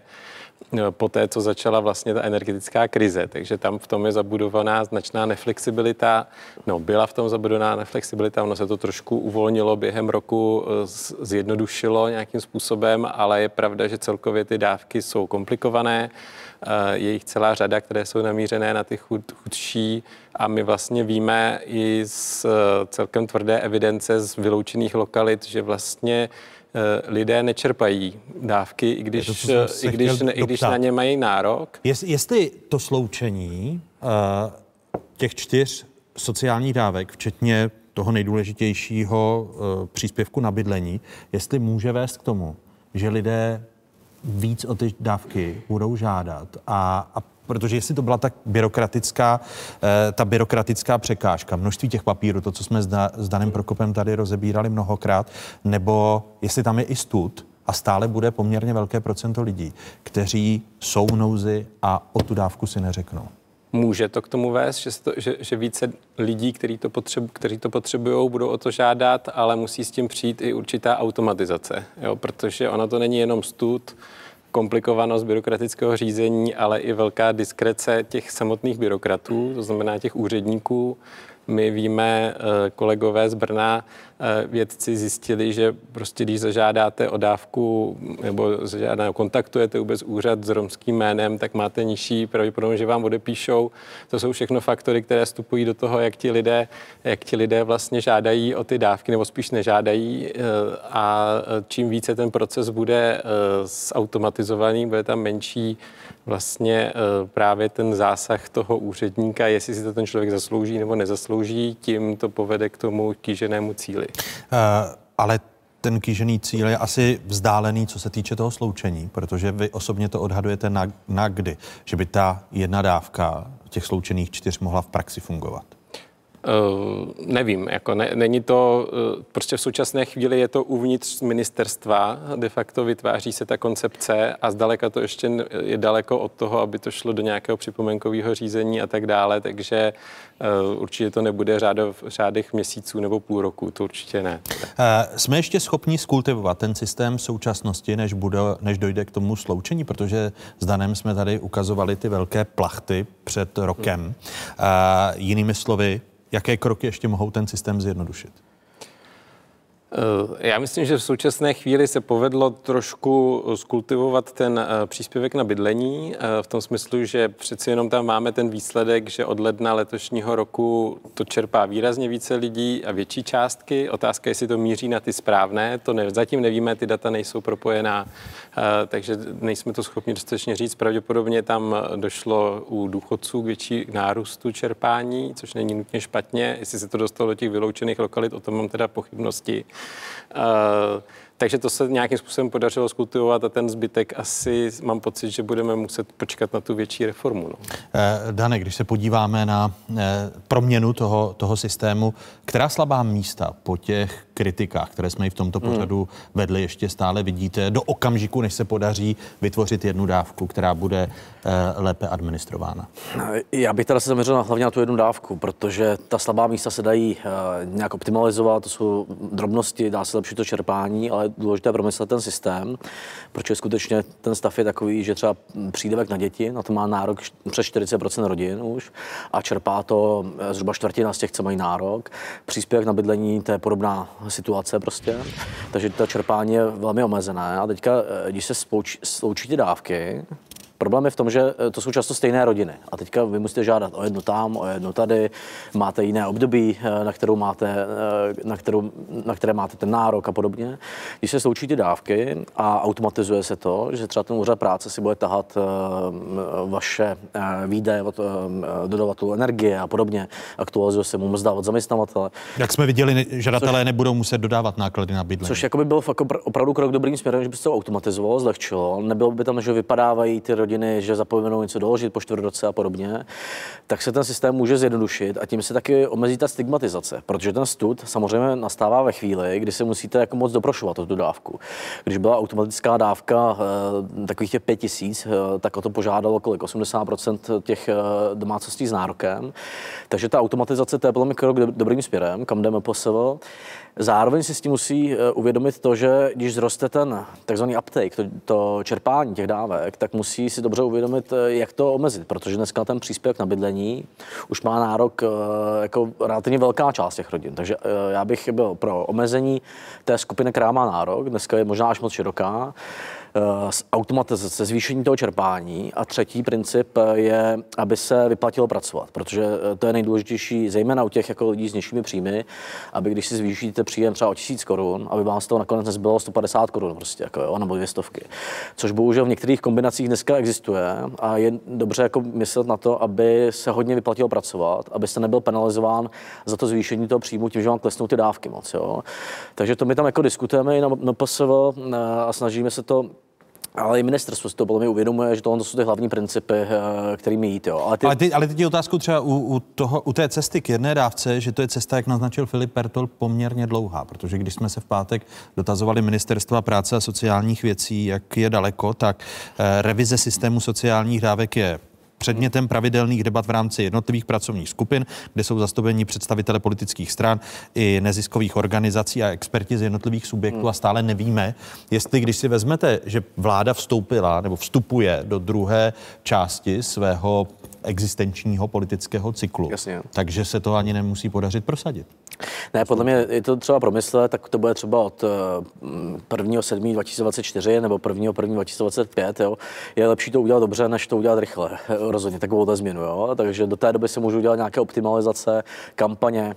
Narostlo čerpání příspěvku na bydlení skoro dvojnásobně, takže e, zejména co, třeba v našich datech mezi, mezi jednočlenými domácností důchodců. Takže jde dělat ty kampaně, jde zjednodušovat ty žádosti, kde udržet, e, e, optimalizovat takové ty stropy na uznatelné výdaje, to jde udělat i teďka od prvního první, ale klíčové je udělat tu reformu dávek tak, aby motivovala pracovat, snížila tu skupinu, která má nárok, aby tam nevznikly obrovské výdaje státního rozpočtu a zároveň automatizovala uh, ten proces a zvýšila to čerpání a odlehčila těm úřadům práce. Takže... A u, to, u toho příspěvku na bydlení tedy dílčí změny byste dělal k prvnímu první. My se můžeme podívat na data, protože podle těch dat, která, která máme k dispozici, tak v srpnu uh, mírně počet klesl, a to na 264 777 dávek hmm. Eh, v příspěvku na bydlení, ale jak sami diváci vidí ten, ten nárůst, eh, kdy počet vyplacených dávek za poslední rok se eh, s, takřka zdvojnásobil. Loni v srpnu úřady práce vyplatili necelých 138 tisíc dávek v rámci příspěvku na bydlení v prosinci. Už to bylo 228 tisíc a zatím rekordní počet eh, vyplatili letos v červnu 267 300, 370. Takže ty dílčí změny je možné dál v rámci tohoto příspěvku činit od 1. ledna. Tam je třeba dílčí změna, že když žádáte online, tak musíte mít eh, bankovní identitu. Jo? Já, my jsme vždycky navrhovali, aby tam šlo požádat i bez té bankovní identity online a potom doložit tu identitu na tom úřadu práce. Ale by ta online žádost tam jako posílala, eh, umožnila jednodušší žádost eh, pro lidi, kteří třeba nemají bankovní identitu, aby to mohli doložit. To jsou takové drobnosti, jak zvýšit to využití těmi nízkopříjmovými, kteří to potřebují, ale soustředit se na tu velkou reformu určitě. Když se podíváme na to, pokud se ty parametry změní od 1. ledna, počítáte, Filipe, s tím, že dojde k nárůstu, k nárůstu těch vyplácených eh, příspěvků na, na bydlení? Tak tam je vždycky nějaká sezonost, eh, ono bude hodně záviset na těch, eh, na těch cenách energií, jak se budou propisovat vlastně do těch reálných výdajů. Eh, takže ono je to jako těžký v tuto chvíli nějakým způsobem, eh, nějakým způsobem odhadnout. Eh. Vy, vy to přičítáte sezónnosti, protože když se podíváme, Daniel mluvil o projektu Život k nezaplacení, který ve spolupráci s Českým rozhlasem zpracovává PAQ Research. A podle těch nejnovějších dat se zastavil růst počtu domácností, které se po zaplacení všech měsíčních výdajů ocitají na nule či pod ní. Na podzim roku 2021, jak sami vidíme, to platilo pro 19% domácností, letos v lednu to bylo 630%, tak ke konci září eh, tento problém mělo 35% domácností. Jinými slovy, jestli nám eh, pokles vyplaceného příspěvku na bydlení a ta data eh, života k nezaplacení ukazují, že jsme z nejhoršího venku. Tak asi z hlediska těch nárůstů těch cen na, to, na, to, na ten život jsme z nejhoršího venku. Otázka, jestli, jestli tam pořád není velký, jaksi velká skupina lidí, který, kteří to nečerpají, přestože by měli čerpat. Jo? A, a myslím si, že Eh, pravděpodobně ano. Eh, bohužel český stát jako nepropojuje ty data mezi sebou, takže my nevíme, jaké mají, eh, jaké mají příjmy z, z administrativních dat ti, kteří čerpají, takže ono se to jako těžce takhle od, od zeleného stolu říká. Nicméně... A kdy ta data budou propojena? No to, to, to je opravdu velmi náročná otázka. Já, vy když si, klad, tom, vy, když si kladete na ministerstvu práce a sociálních věcí, tak odpověď tak, máte jakou? Především nejsem zaměstnanec Ministerstva práce a sociálních věcí, ale e, pracuje se tam na tom, na propojování dat, jak systémově, tak na, nějakých ad hoc, na nějaké ad hoc analýzy. E, nicméně tady jde o to, aby se propojily data z úřadu práce s Českou zprávou sociálního zabezpečení, což prostě není triviální, triviální problém nebo úkol, takže to asi nebude úplně okamžitě, i když v některých ad hoc věcech se to daří. No. Ano, já možná dodám k tomu výzkumu eh, našemu s rozhlasem. Eh, stav domácností důchodců, ten se zlepšil díky valorizacím, je v podstatě podobný jako před dvěma lety. Jo. Eh, skupina domácností, která má nejčastěji problémy nebo nic neušetří, to je chudší polovina rodin s dětmi.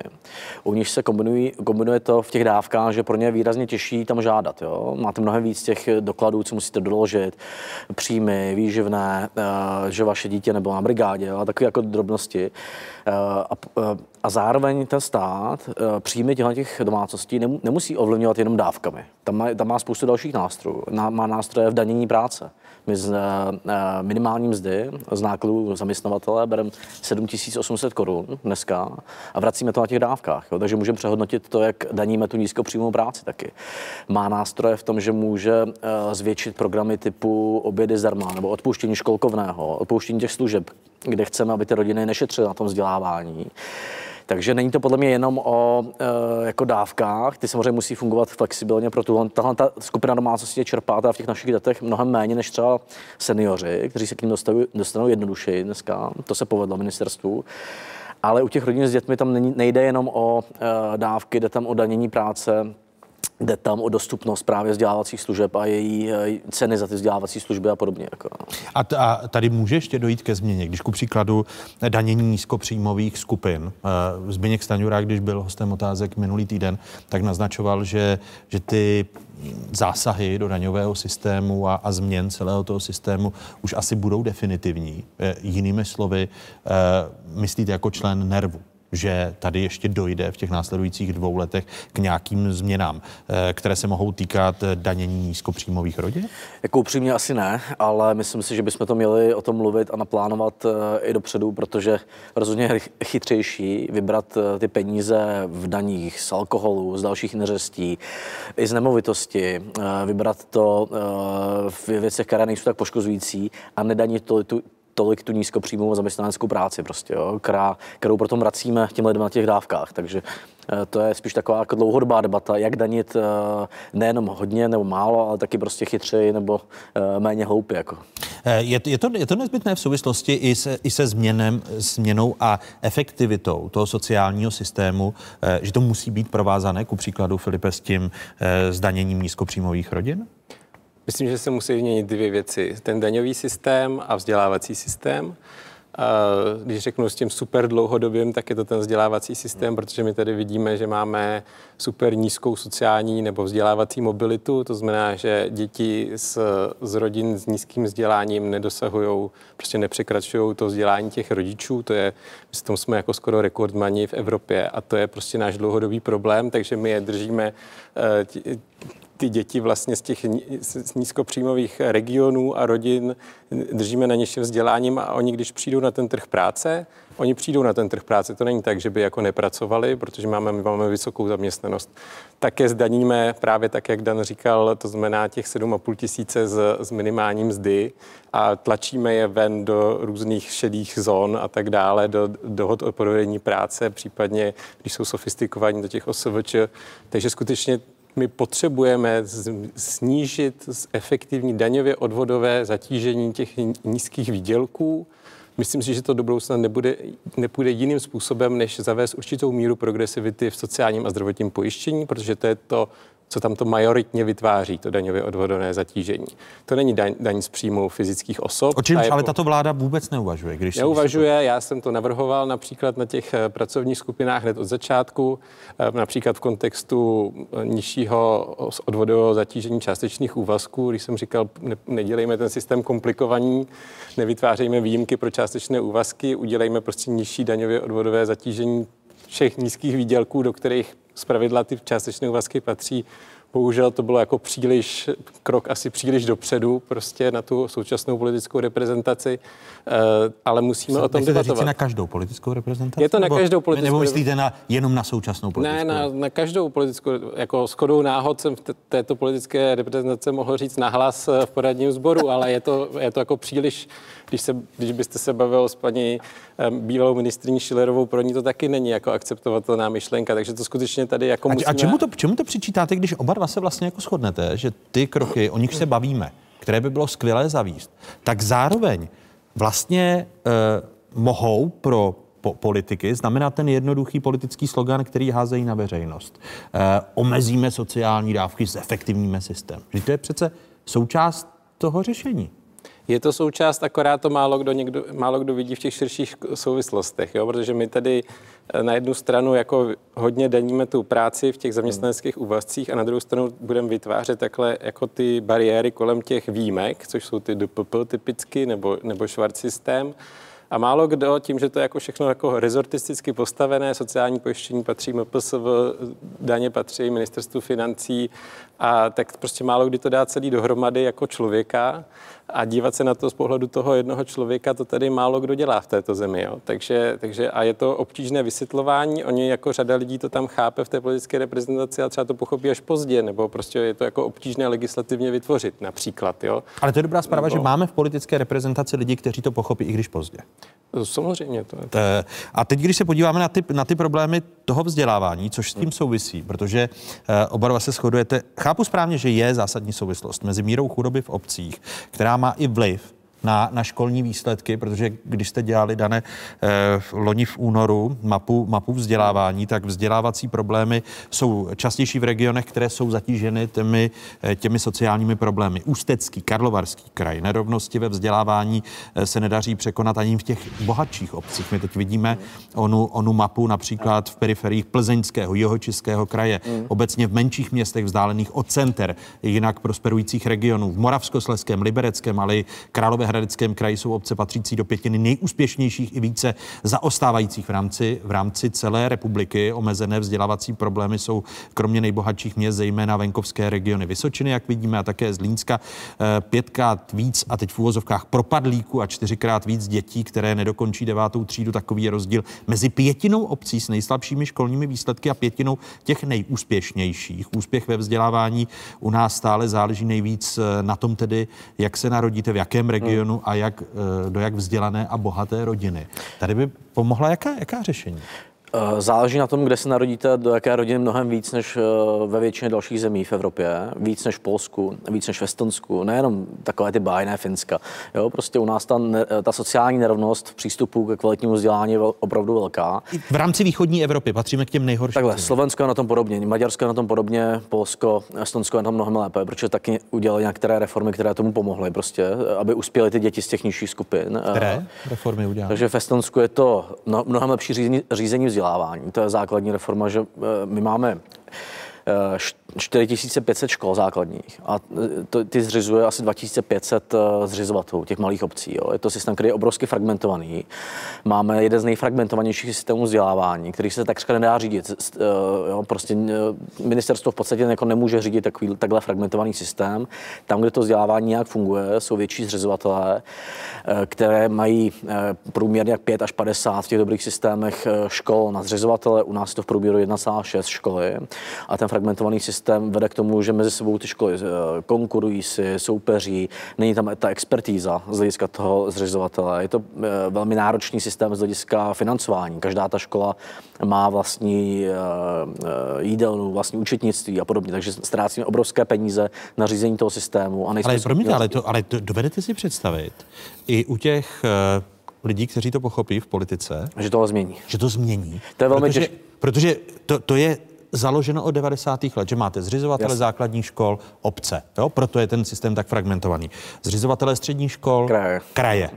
To je přece neřešitelná věc.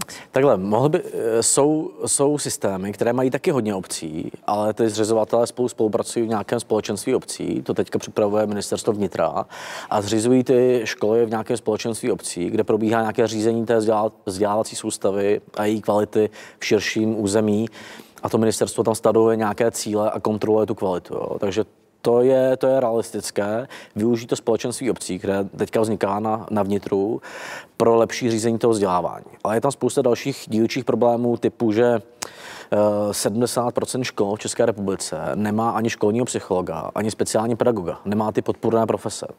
Eh, mateřsk, účast v mateřské, mateřských školkách, o které se často bavíme, v některých obcích je to 100% takřka, mezi tři eh, dětmi, které jim je třeba až 5 let, někde to je 70% nebo 75%, jo, takže eh, v těch chudých oblastech je malá účast v mateřské školce. Je tam méně kvalifikovaných učitelů. Zatím je základní problém ve financování, v tom, že ty chudé obce v České republice na to vzdělávání nedostávají víc peněz než ty bohaté. Takže oni se potýkají se spoustou problémů sociálních, ale nedostanou efektivně peníze na to, aby to řešili. Jo. Takže tam je spousta jako problémů v tom řízení, které vedou k tomu, co vy jste říkal, že opravdu máme hodně částí republiky, kde 9 tří základní školy nedokončuje 10% dětí. Jo. A to je jako tragédie z hlediska jejich eh, budoucnosti a z hlediska i té regionální ekonomiky. Ono to souvisí ale i s rozmístěním sociálních pracovníků a, a tím systémem, eh, na což upozornil úterní, respektive čtvrteční fokus, eh, kdy eh, je rozdělení těch sociálních pracovníků podle počtu obyvatel a nikoli podle, podle průšvihu, tak říkajíc, lidově řečeno, eh, v tom daném, v tom daném regionu. Takže příklad Litvínova, kde jsou jenom dva, tři soci, sociální pracovníci na eh, problémové, problémové sídliště. No, ono to asi souvisí s tím, že tahle společnost má malou ochotu politickou řešit ty průšvihy. Jako, jo? To znamená, že nalít prostředky zdroje, teda abych ne, neříkal jenom peníze, protože to jenom, není vždycky jenom o penězích, do těch eh, jako problémových lokalit, či do problémových, no ne problémových, ale regionech s nějakými problémy, tak ta ochota to řešit je jako velmi jako malá na té na centrální úrovni. Ono by to taky znamenalo vzít těm municipalitám určitý nějaké, nějaké pravomoce a tak dále, k čemu je obrovský obrovská nechuť. Teď v současné chvíli se diskutuje, zda e, obce by měly mít povinnost zřizovat pro tříleté dítě místo v mateřské nebo školce, anebo Eh, tedy v dětské skupině a ten odpor zevnitř je obrovský od obcí eh, a taky od to částečně.